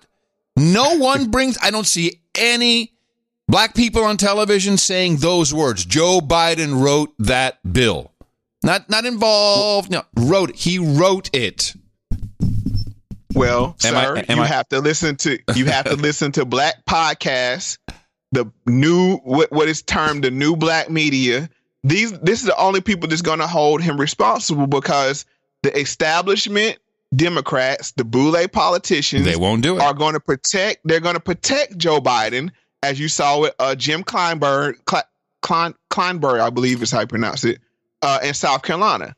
He just wrote off all of Joe's sins. It's like, oh, Did, oh now, Joe's great. Now it, on Black Twitter, Black Black Podcast, uh, which I think is a different app. I got to figure out what I need to download. um, is is this being said this clearly? Is I mean, uh, yes. well, how about how about Clyburn? is he being taken to task? Because I, yeah. I I think his endorsement of Biden made it happen.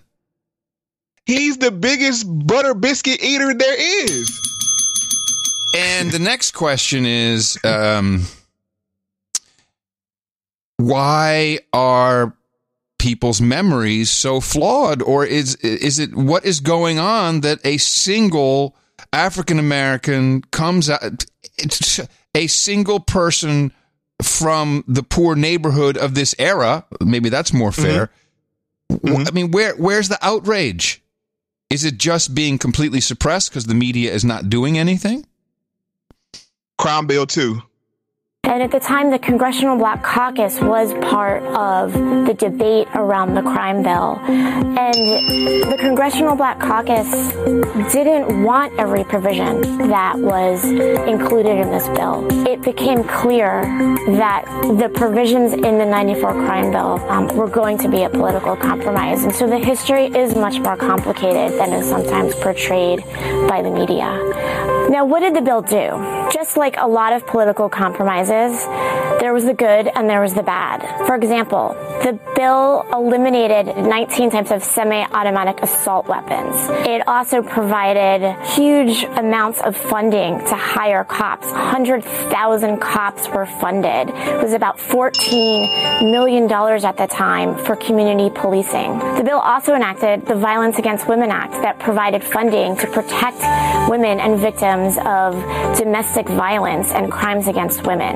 But the most pernicious provision of the 1994 crime bill was its $12 billion that was authorized for states across the country that would enact what's called truth in sentencing laws. That funding literally paid states to increase the number of prison beds that they allocated for individuals convicted of violent crime in this country to serve 85% of their sentences behind bars. The reason that provision is so important and the reason we're still talking about it today is the federal government essentially subsidized states across the country to build more prisons. Yeah, and I think it was I think it was more than 18 billion. I I, I recall it being more. And this this of course spawned the um, cops, the community oriented policing services. That I Uh-huh. mean it, that was the acronym and, and, Go and mass incarceration. Of course, of course, and and and death penalties, sixty new death penalties, uh, including uh, uh, drug offenses. It was nuts. Now that clip was full, uh, loaded with a lot of stuff, so we might need to go back and maybe listen to. And uh, again, I don't know, but one thing you asked, you said, "Why is nobody pointing the fingers in in the mainstream? Yeah, Why is nobody pointing fingers at Joe Biden?" Well, if you were a member of the Black Caucus at that time, if you point fingers at Joe Biden, do you point fingers at yourself. Yes, because they were clearly involved. they were they were asking for it. We got to do something. Uh, now I want to go back just a little bit, it, and that's why I played the throwback clip. Uh, Broken families lead to to the streets. The reason why I play that is that gentleman that was interacting with those kids was a police officer, and if you use police officers police officers from the community, then they have empathy and sympathy for the people they're trying to police. Sure. But you go and mass hire policemen from outside the community and you weaponize them with military gear, tanks Yep, that, yep, can, yep, that can tear doors off, and then you turn around on top of that and build twelve billion dollars worth of new prison beds. Who's going to fill those beds? And and people who listen to this show, you, you need to you need to um, tell people to listen to this podcast. You really do because the way it is passed off, it's so it's embarrassing. Well, that was yeah, that wasn't good. Fuck, wasn't good. It was atrocious. It atrocious. was complicated. It, that's the that's the terminology. And this Oh, clip co- yeah, problem. No, it was problematic. Yeah, that's that's the, the, the term. term. The term this uh, reporter used was it was complicated. Complicated, yeah.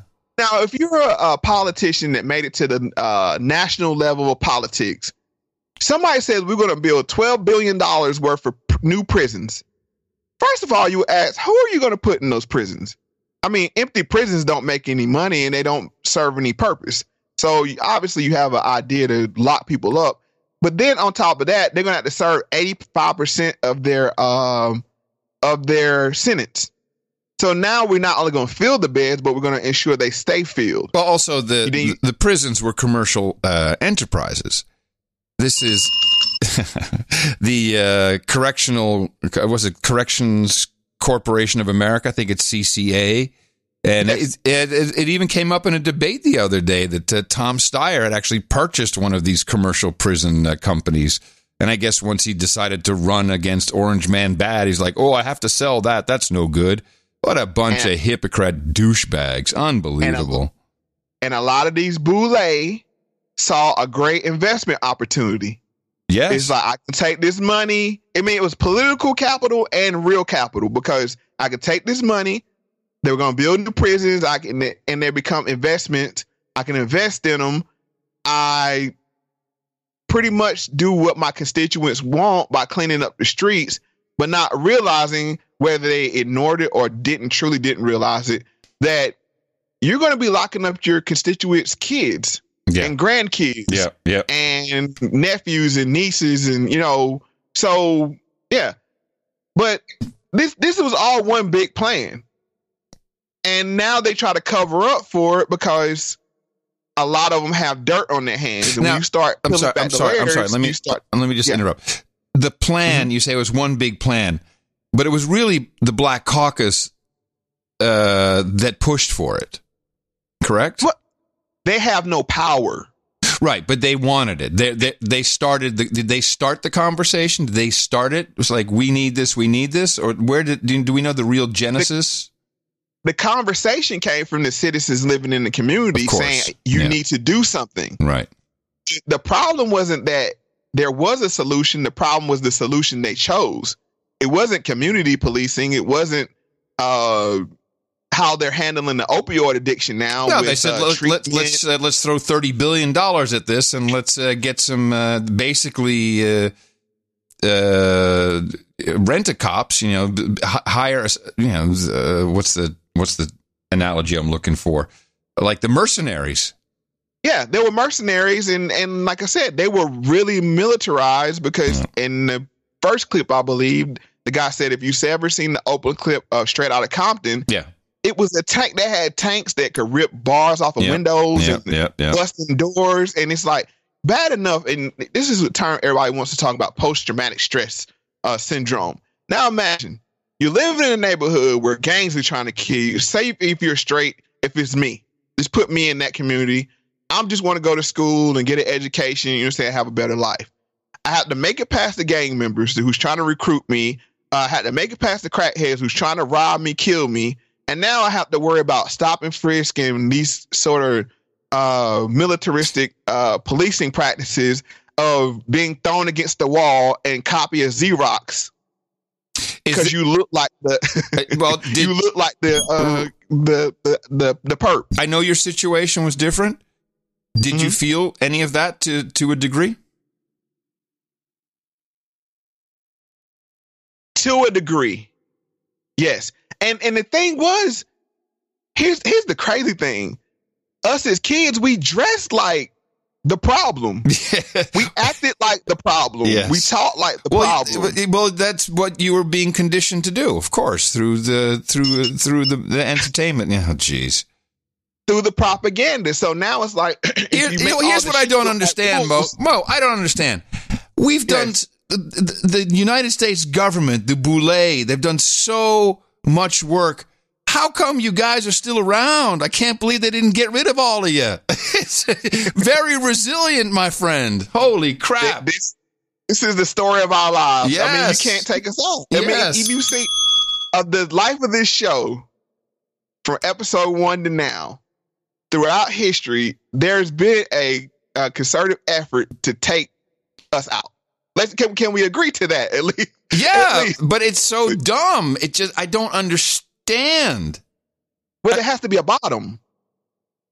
Yeah, we that was one of our first shows actually about the bottom. You're so yeah, this got you have to have a bottom. Shh, tag you're it. Nice. The bottom. Yeah. I mean, you have to have a bottom, and when you do it on color, uh, it makes it very easy to identify who the bottom is. But I want to get more into this '94 crime bill, Sure. uh, that was passed under Bill Clinton.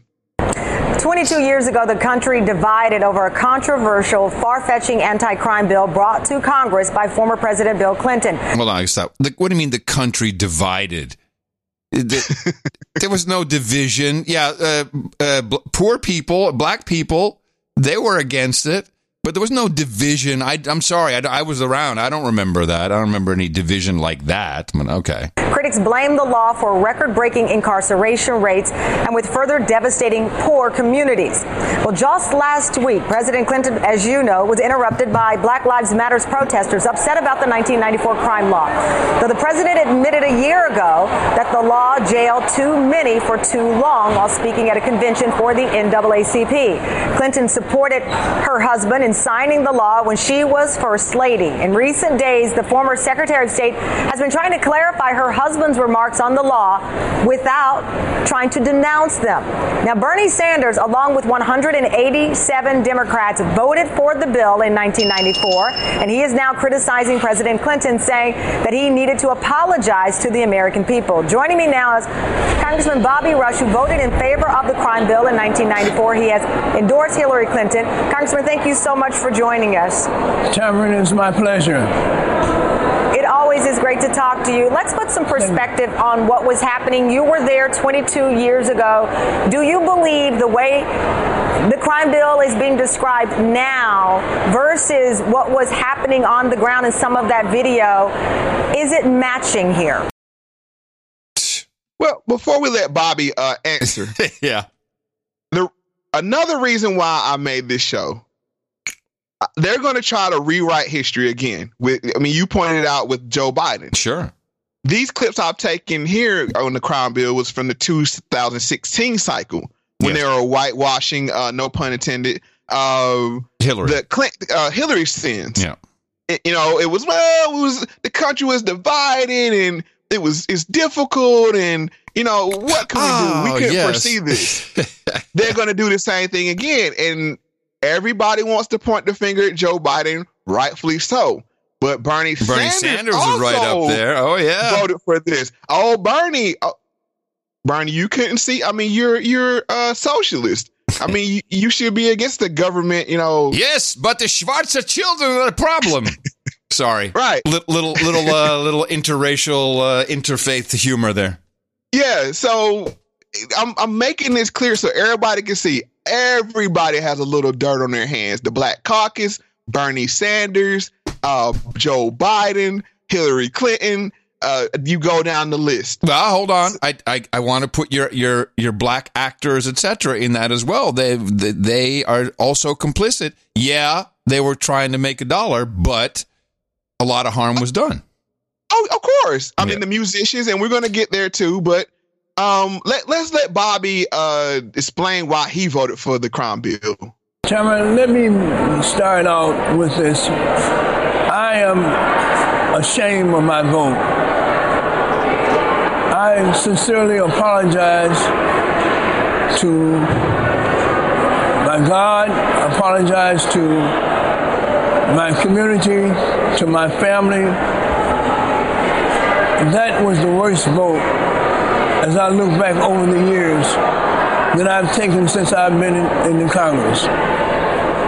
It was a vote that really was accompanied with a lot of hope that we will finally be able to deal with not only the issue of crime in our community, devastating crime, but that we would also be able to do those things and have those programs and policies to deal with the other kinds of issues, the other problems in our community. And what happened with the crime bill and its implementation was that there was too much of a focus, too many resources on locking them up, but no resources on love and compassion. And as a result, we have devastated our communities, devastated our families, devastated our futures. So there you have it. Oh, Yes. we didn't know what was going to happen. We we didn't know what happened if you build twelve billion dollars worth of new prisons. Uh, seriously, really? No, Really? it's, it's such bull crap. You you're not that smart and that dumb at the same time. Like, you you just can't be. No. But we're looking at it from a political standpoint of uh, the wrongdoings. It goes deeper than that. of course. And we're going to go there. uh, and going back to the movie New Jack City, there was a scene, a court scene where Nino Brown and all the bad that he'd done let some truth out. You're the one who's guilty. Lawmakers, the politicians, the Colombian drug lords, all you who lobby against making drugs legal, just like you did with alcohol during the prohibition, you're the one who's guilty. I mean, come on, let's kick the ballistics here. Ain't no Uzis made in Harlem. I mean, not one of us in here owns a poppy field. This thing is bigger than Nino Brown. This is big business. This is the American way. yeah, the business of America is business. And now I'm sure we go to exactly how it all came about. Yes, we do. And while we're going to let one Mr. Gary Webb in a throwback clip explain it in his own words. My name is Gary Webb. I am an investigative journalist. I've been an investigative journalist for about 25 years for daily newspapers. And in 1996, I wrote a series of stories entitled Dark Alliance, uh, which was about CIA involvement in drug trafficking.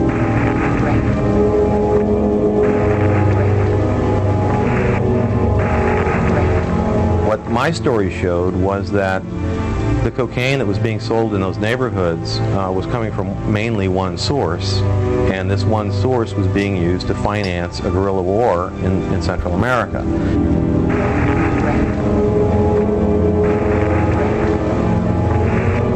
The general idea of the CIA dealing drugs um, was something that the American mainstream press had never written about before, and that's why it prompted outrage among blacks, among drug reform activists, among uh, politicians, by the CIA, by every federal agency involved in the drug war, because it showed they weren't doing their jobs, that it was a fraud.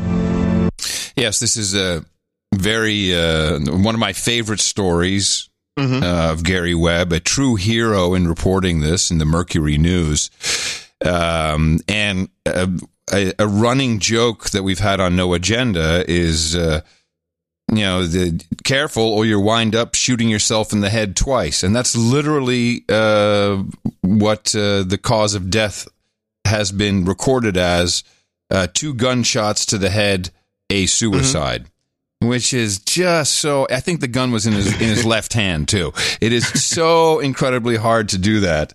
Um, which of course means he was taken out. But yeah, Gary Webb really blew this wide open. And we, for the ones that done the investigation on this topic, we've heard about the role of Reagan and Bush and Oliver North and people of that of, of that nature. Mm-hmm. And I, a little little known fact here. We, we've known Compton, California, was one of the epicenters of the crack cocaine. And I remember hearing this as a teenager that yeah, the CIA showed uh showed uh, the gangs how to cook up crack in in in in, in Compton, mm-hmm. and, you know, in South Central LA. Well, here's a little did you know? Uh well, Richard Nixon, he grew up in uh, Yorba Linda uh, Citrus Ranch. Ronald Reagan spent time in Bel Air. But you did you know the Bushes was straight out of Compton? The Bushes? Yes. No, no, I didn't. this is from Giz, Gizmodo. It says actually the Bush family only called Los Angeles County suburb home for six short months in 19, uh, 1949 to 1950, uh, George H.W. Bush, the uh, future 41st president of the United States, was on a temporary assignment in California for the Dresser industry, selling oil drill bits for the uh, dresser subsidiary name Security Engineering Company. Now, some the the future CIA head of the CIA, and the CIA was known for uh, their role in the Iran Contra scandal and the uh, proliferation of the crack epidemic, happened to live in Compton, California, and that's where one of the epicenters of the crack era uh, started. It. I didn't know just, that. I you know because you you you think of Compton all you think of is you know is straight out of Compton. Literally, you know, those are the images that come up in your head. I didn't. I I didn't know this, but I'm looking. Due to white flight, it, due to white flight, it was a white um, community, but it became uh, majority black, and then all of a sudden, this is where uh, crack started. I mean, it's like one of the birthplaces of crack cocaine. How's Fantastic. that work out? Fantastic. But it, that's just a coincidence. Yeah. But uh, of course, but another epicenter of the crack epidemic is uh, Mena, Arkansas. On October the 7th, 1994, Sarah McClendon, the senior White House news correspondent who has covered 11 presidential administrations, beginning with that of Franklin Delano Roosevelt, demonstrated once again that she has the courage to ask the hardball questions other journalists only dare to think. As she confronted William Jefferson Clinton about the Central Intelligence Agency's involvement in nefarious activities, activities set at a remote airport in western Arkansas, while Clinton was Arkansas's commander in chief. She finally cornered the man who was a co conspirator in bypassing the Constitution of the United States of America. In doing so, the president was not only forced to address the looming scandal that may impeach him, Clinton once again demonstrated his trademark talent. He lied. Yeah, and what is kind of interesting is, you know, if you follow the entertainment track of this, of course, Tom Cruise just uh, did a movie about Mena, Arkansas. Uh, mm-hmm. Which was, he had to change the name. yeah, it, but it was also missing some key elements, like I don't know, Bill Clinton, the Bushes.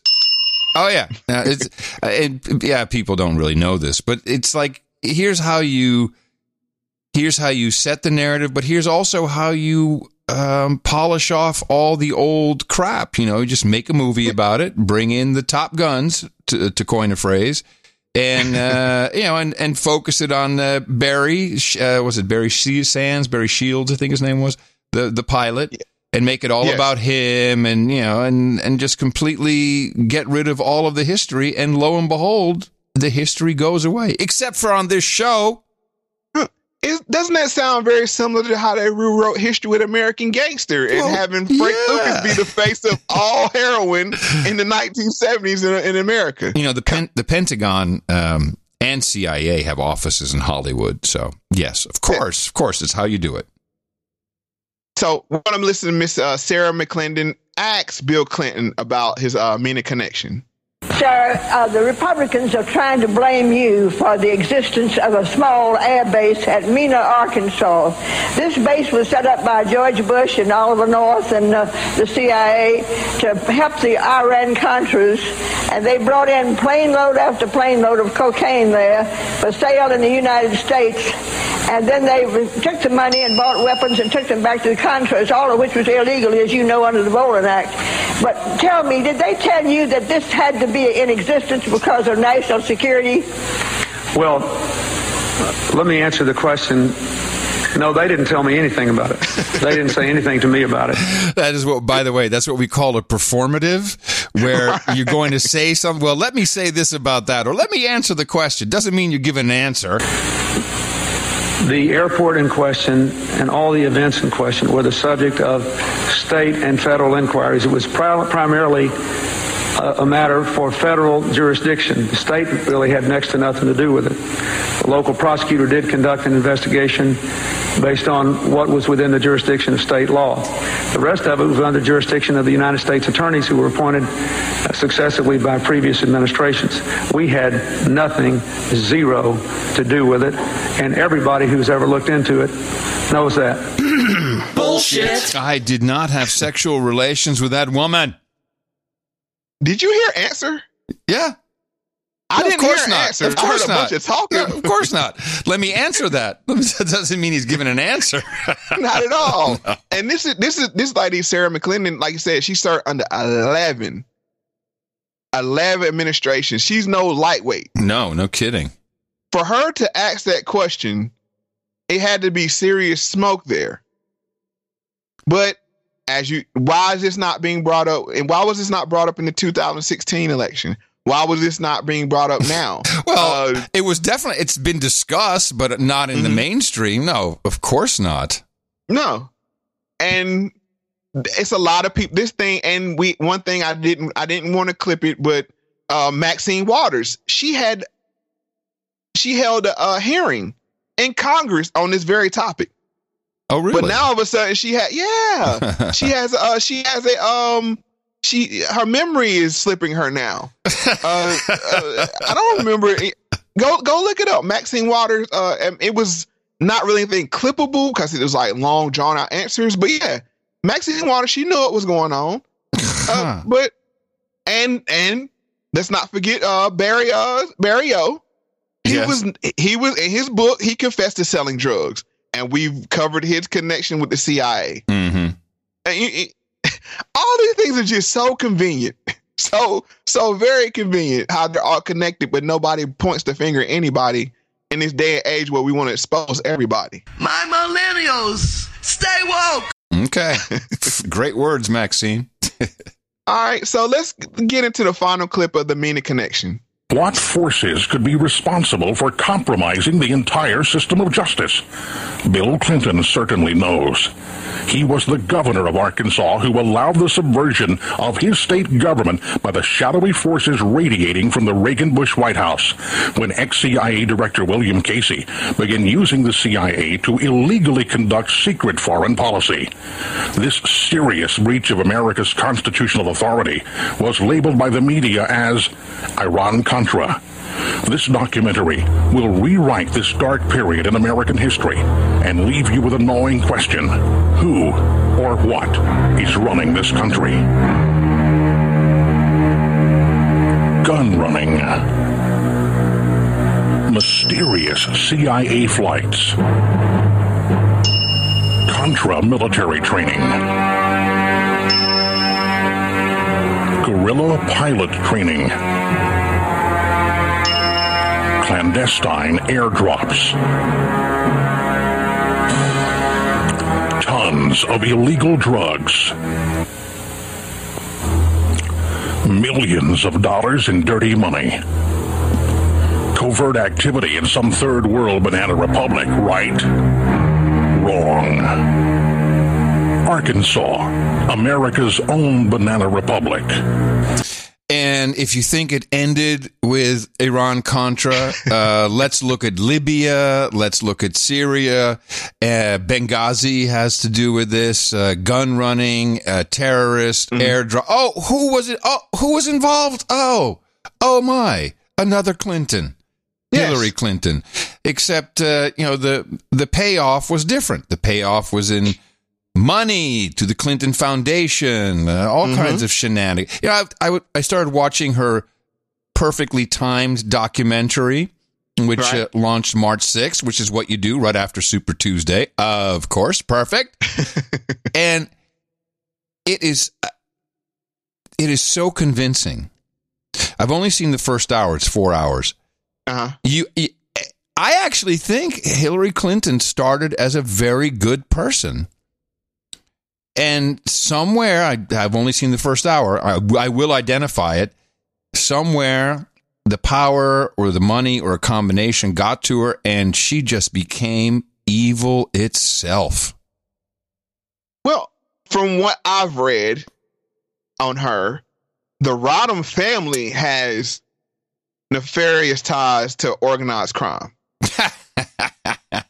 and and her adoptive family, the the Bushes.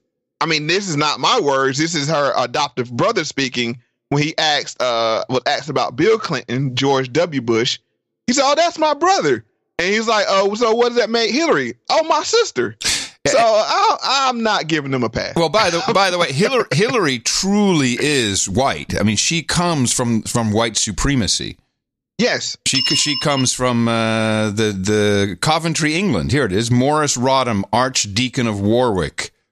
She literally is from the the white bloodlines that that uh, that are the origins of white supremacy. It doesn't have to go back that far, actually. and and the Bushes are white by marriage because they married into the Brown family Exactly. and the Harem family. So I mean, those are very big names. So uh, just getting back on track with the Arkansas connection. Two things. One, I remember this is pre-internet. There was a group called Goodie Mob. They're associated with Outkast. You, you're familiar with Outkast, Yeah. Andre 3000 Yeah, of and course, uh, Big. Boi. Yeah. They had a song that went. Uh, don't don't hold me to the lyrics exactly, but it said, "Dirty Bill Clinton for me some weight. Told me uh, get ten, bring him eight. Uh, no, bring him eight something." But he was basically alluding to the fact A drug that deal. A drug deal with Yeah. Bill. Yeah. including Bill Clinton. Well, it's not like we don't know Bill and his brother were kind of fans of the powder. So going back to the Arkansas connection, my brain does what it does. And I remember this uh, documentary about Little Rock, Arkansas in the mid 90s uh, from HBO called Banging in Little Rock. Several years ago, when I saw the death rate begin to change, or not, the death rate was increasing, but the demographics, the, the victims were becoming much younger and younger, and began to see tattoos and brands on, on the victims, and began to notice graffiti, and, and then began to notice that the violence just was increasing, and uh, drive-by shootings, and random shootings, and random killings, and retaliation killings, and it just went on and on until 1992. We had uh, a record rate of homicides in Little Rock, and it looks we've broken the record in 1993, and it's just gone on and on and on. In uh, Bill Clinton is hated in Little Rock. Uh huh. He is hated. My uncle, uh, who uh, I should disclose, I should have disclosed this earlier. My uncle Don Don Gregg, he was national security advisor to Bush Senior during Iran Contra. There were hearings, and he was grilled, and he was uh, uh, exonerated as having nothing to do with it. Um, politically, he was damaged, and he became uh, ambassador to South Korea. Uh, but I, I speak to him often. I, I've never really talked to him about th- this. If I don't know if, if he, I don't, he may not want to talk about it. I don't know. Um, but I, I do know that he went to, he had some business in Little Rock and he was talking to, I think there's a, so some kind of state library.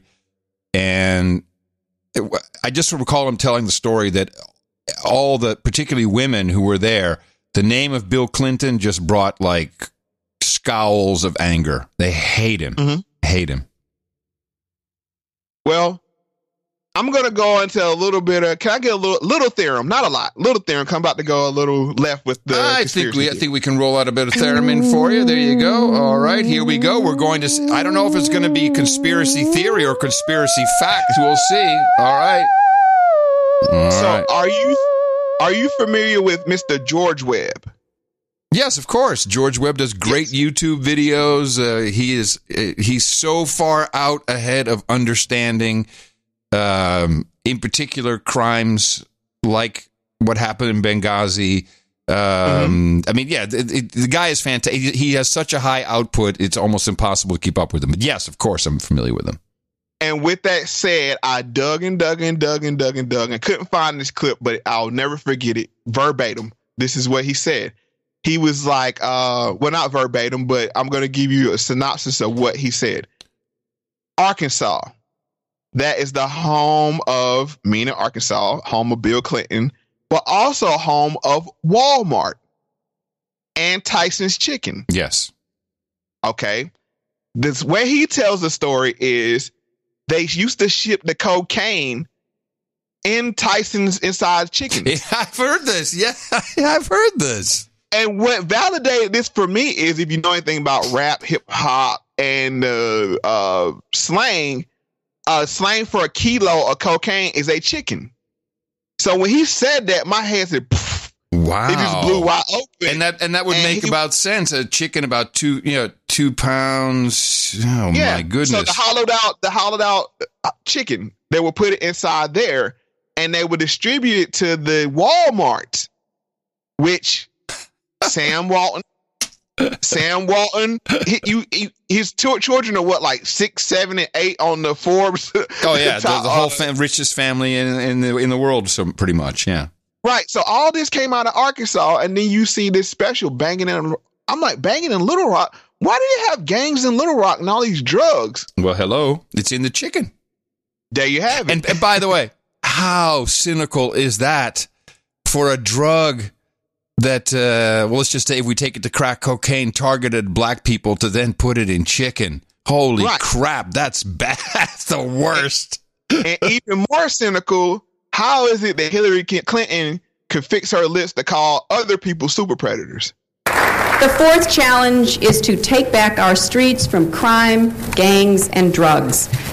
And we have actually been making progress on this count as a nation because of what local law enforcement officials are doing, because of what citizens and neighborhood patrols are doing.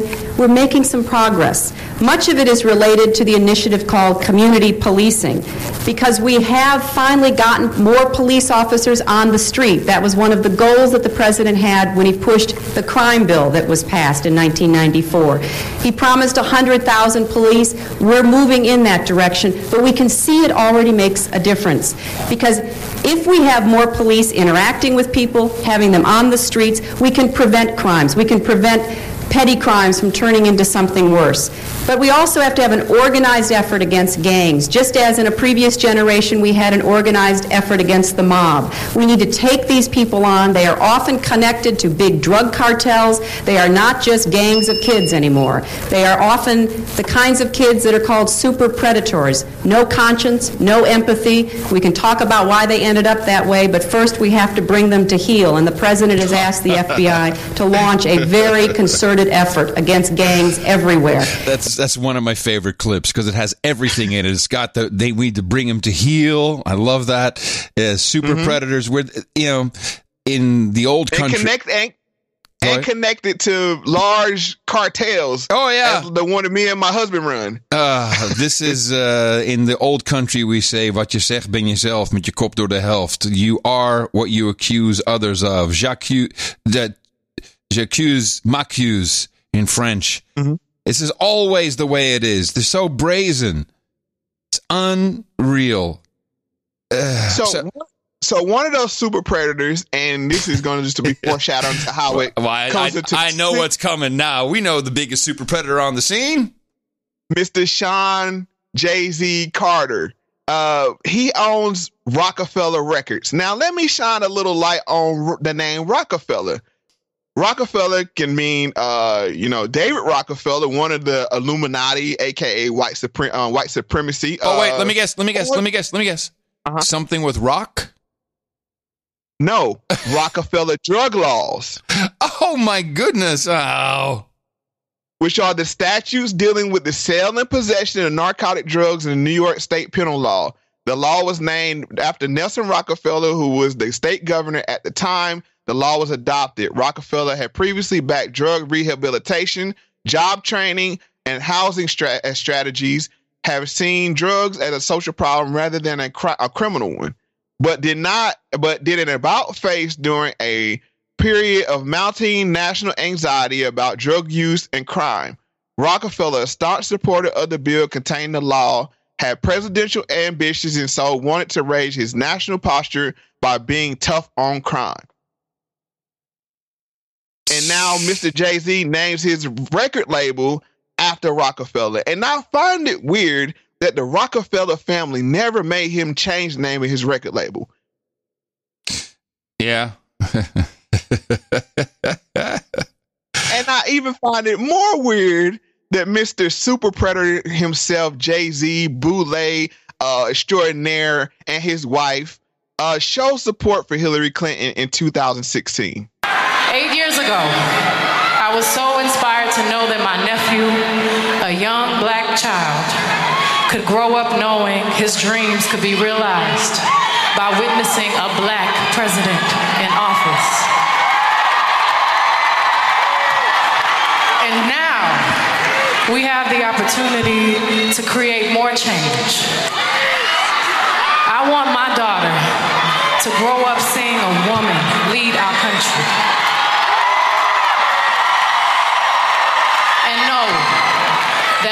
Possibilities are limitless. We have to think about the future of our daughters, our sons, and vote for someone who cares for them as much as we do. And that is why I'm with her.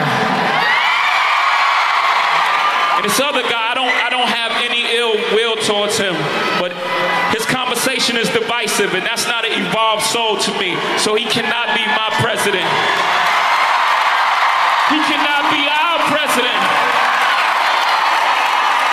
Once you divide us, you weaken us. We're stronger together. Once you divide us, you weaken us.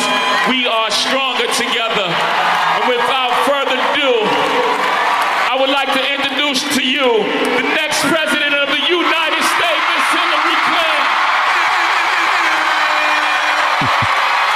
Yes, Miss Butter Biscuit Beyonce, right there, front and center with Jail Z.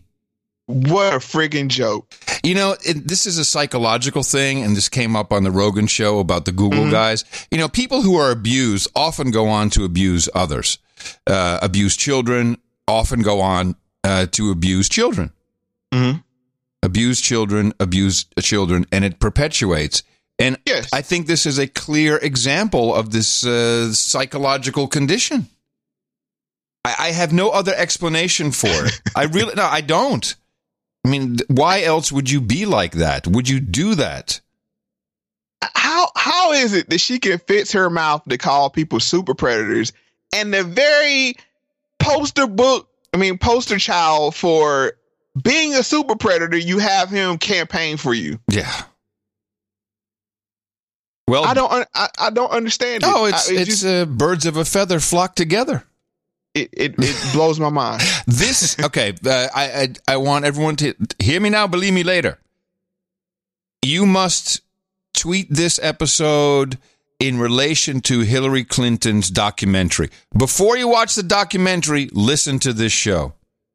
Tell tell people that because it puts a lot of context into what's going on. Uh, if you are voting in a Democratic primary, and by the way, there's also, you know, when it comes down to elections, there are also independent parties and not just two you can choose from. Um, I, Right. I always choose for the guy who wants to build a dome around something and give flamethrowers to, to, to, uh, to teachers.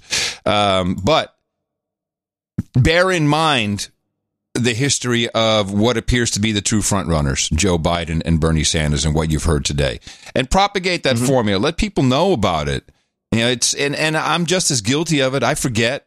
You know, I, I've I've been looking at Joe Biden for weeks now on this this thing, just looking at how senile he is, and I completely forget too. Like, oh man, he wrote the bill. It wasn't just you know how he's standing up there and going, "I was a part of that."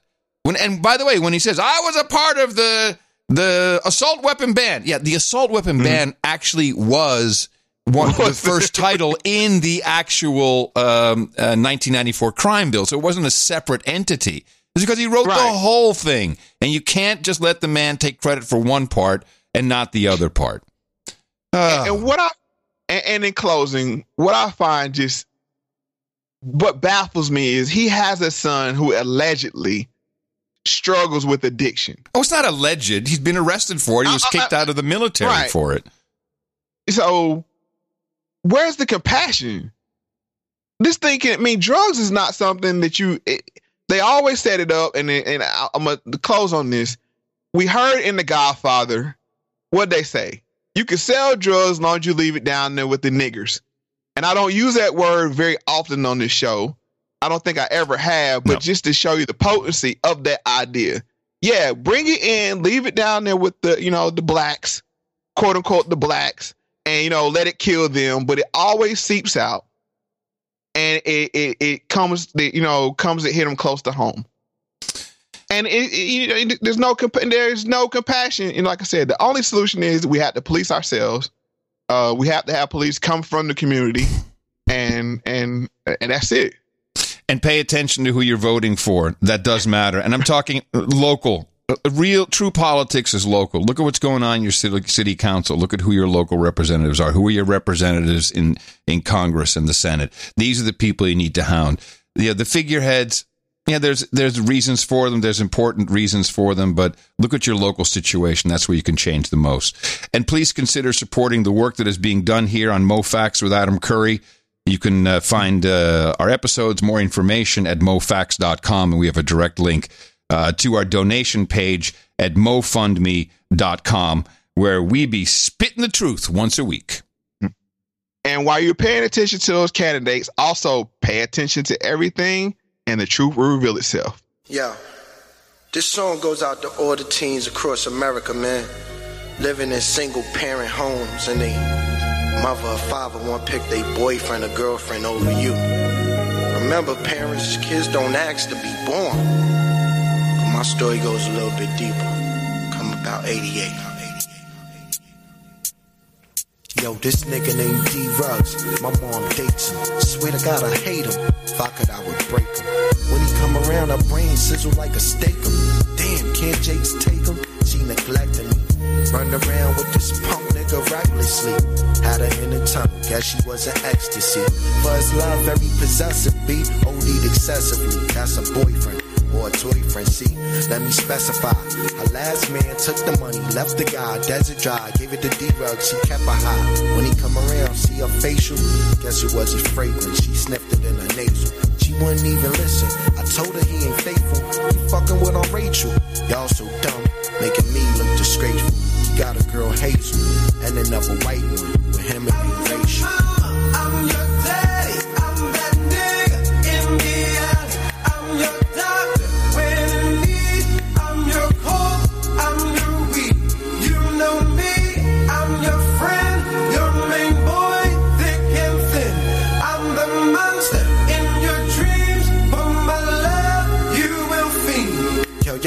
yo, the deal done? It's 91, while I'm still strong. On this nigga D-Rugs, his game tight. Every night in the room to screw him. Yeah, she do him. But my man unknown. School me to him. Told me he a mad hoe. He used to pimp him. He could get me mad though. What you mean? Yo, it's more than just your mother. He got other partners. He a foreigner though. The cops don't like. A legal alien can't even say his name on the phone. But yo, get money with then leave them alone. Or you'll be inside the new cuffs. Plus a news rush. Told me more about him, then he introduced us. Took me to the block where everybody get him off. Show me his clientele, ever since hit it off. He was right, D rugs got dumb freaks. Men and women love him, got me 10 grand in one. I'm your daddy. I'm that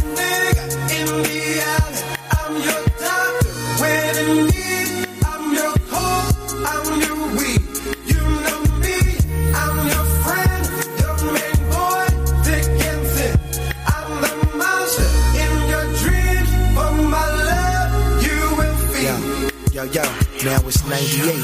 D Rugs, he paid me well. 500 SEL, got me laying at ATL.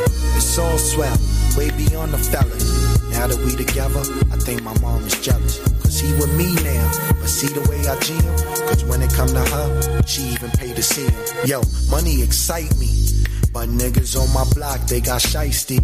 Cause I'm with D Rugs, they don't like me. Tried to snipe me, right before the damn feds had indicted me. You know my mother, her nostrils wide. Too much of D Rugs left her hospitalized. We both was arrested, stars of the block.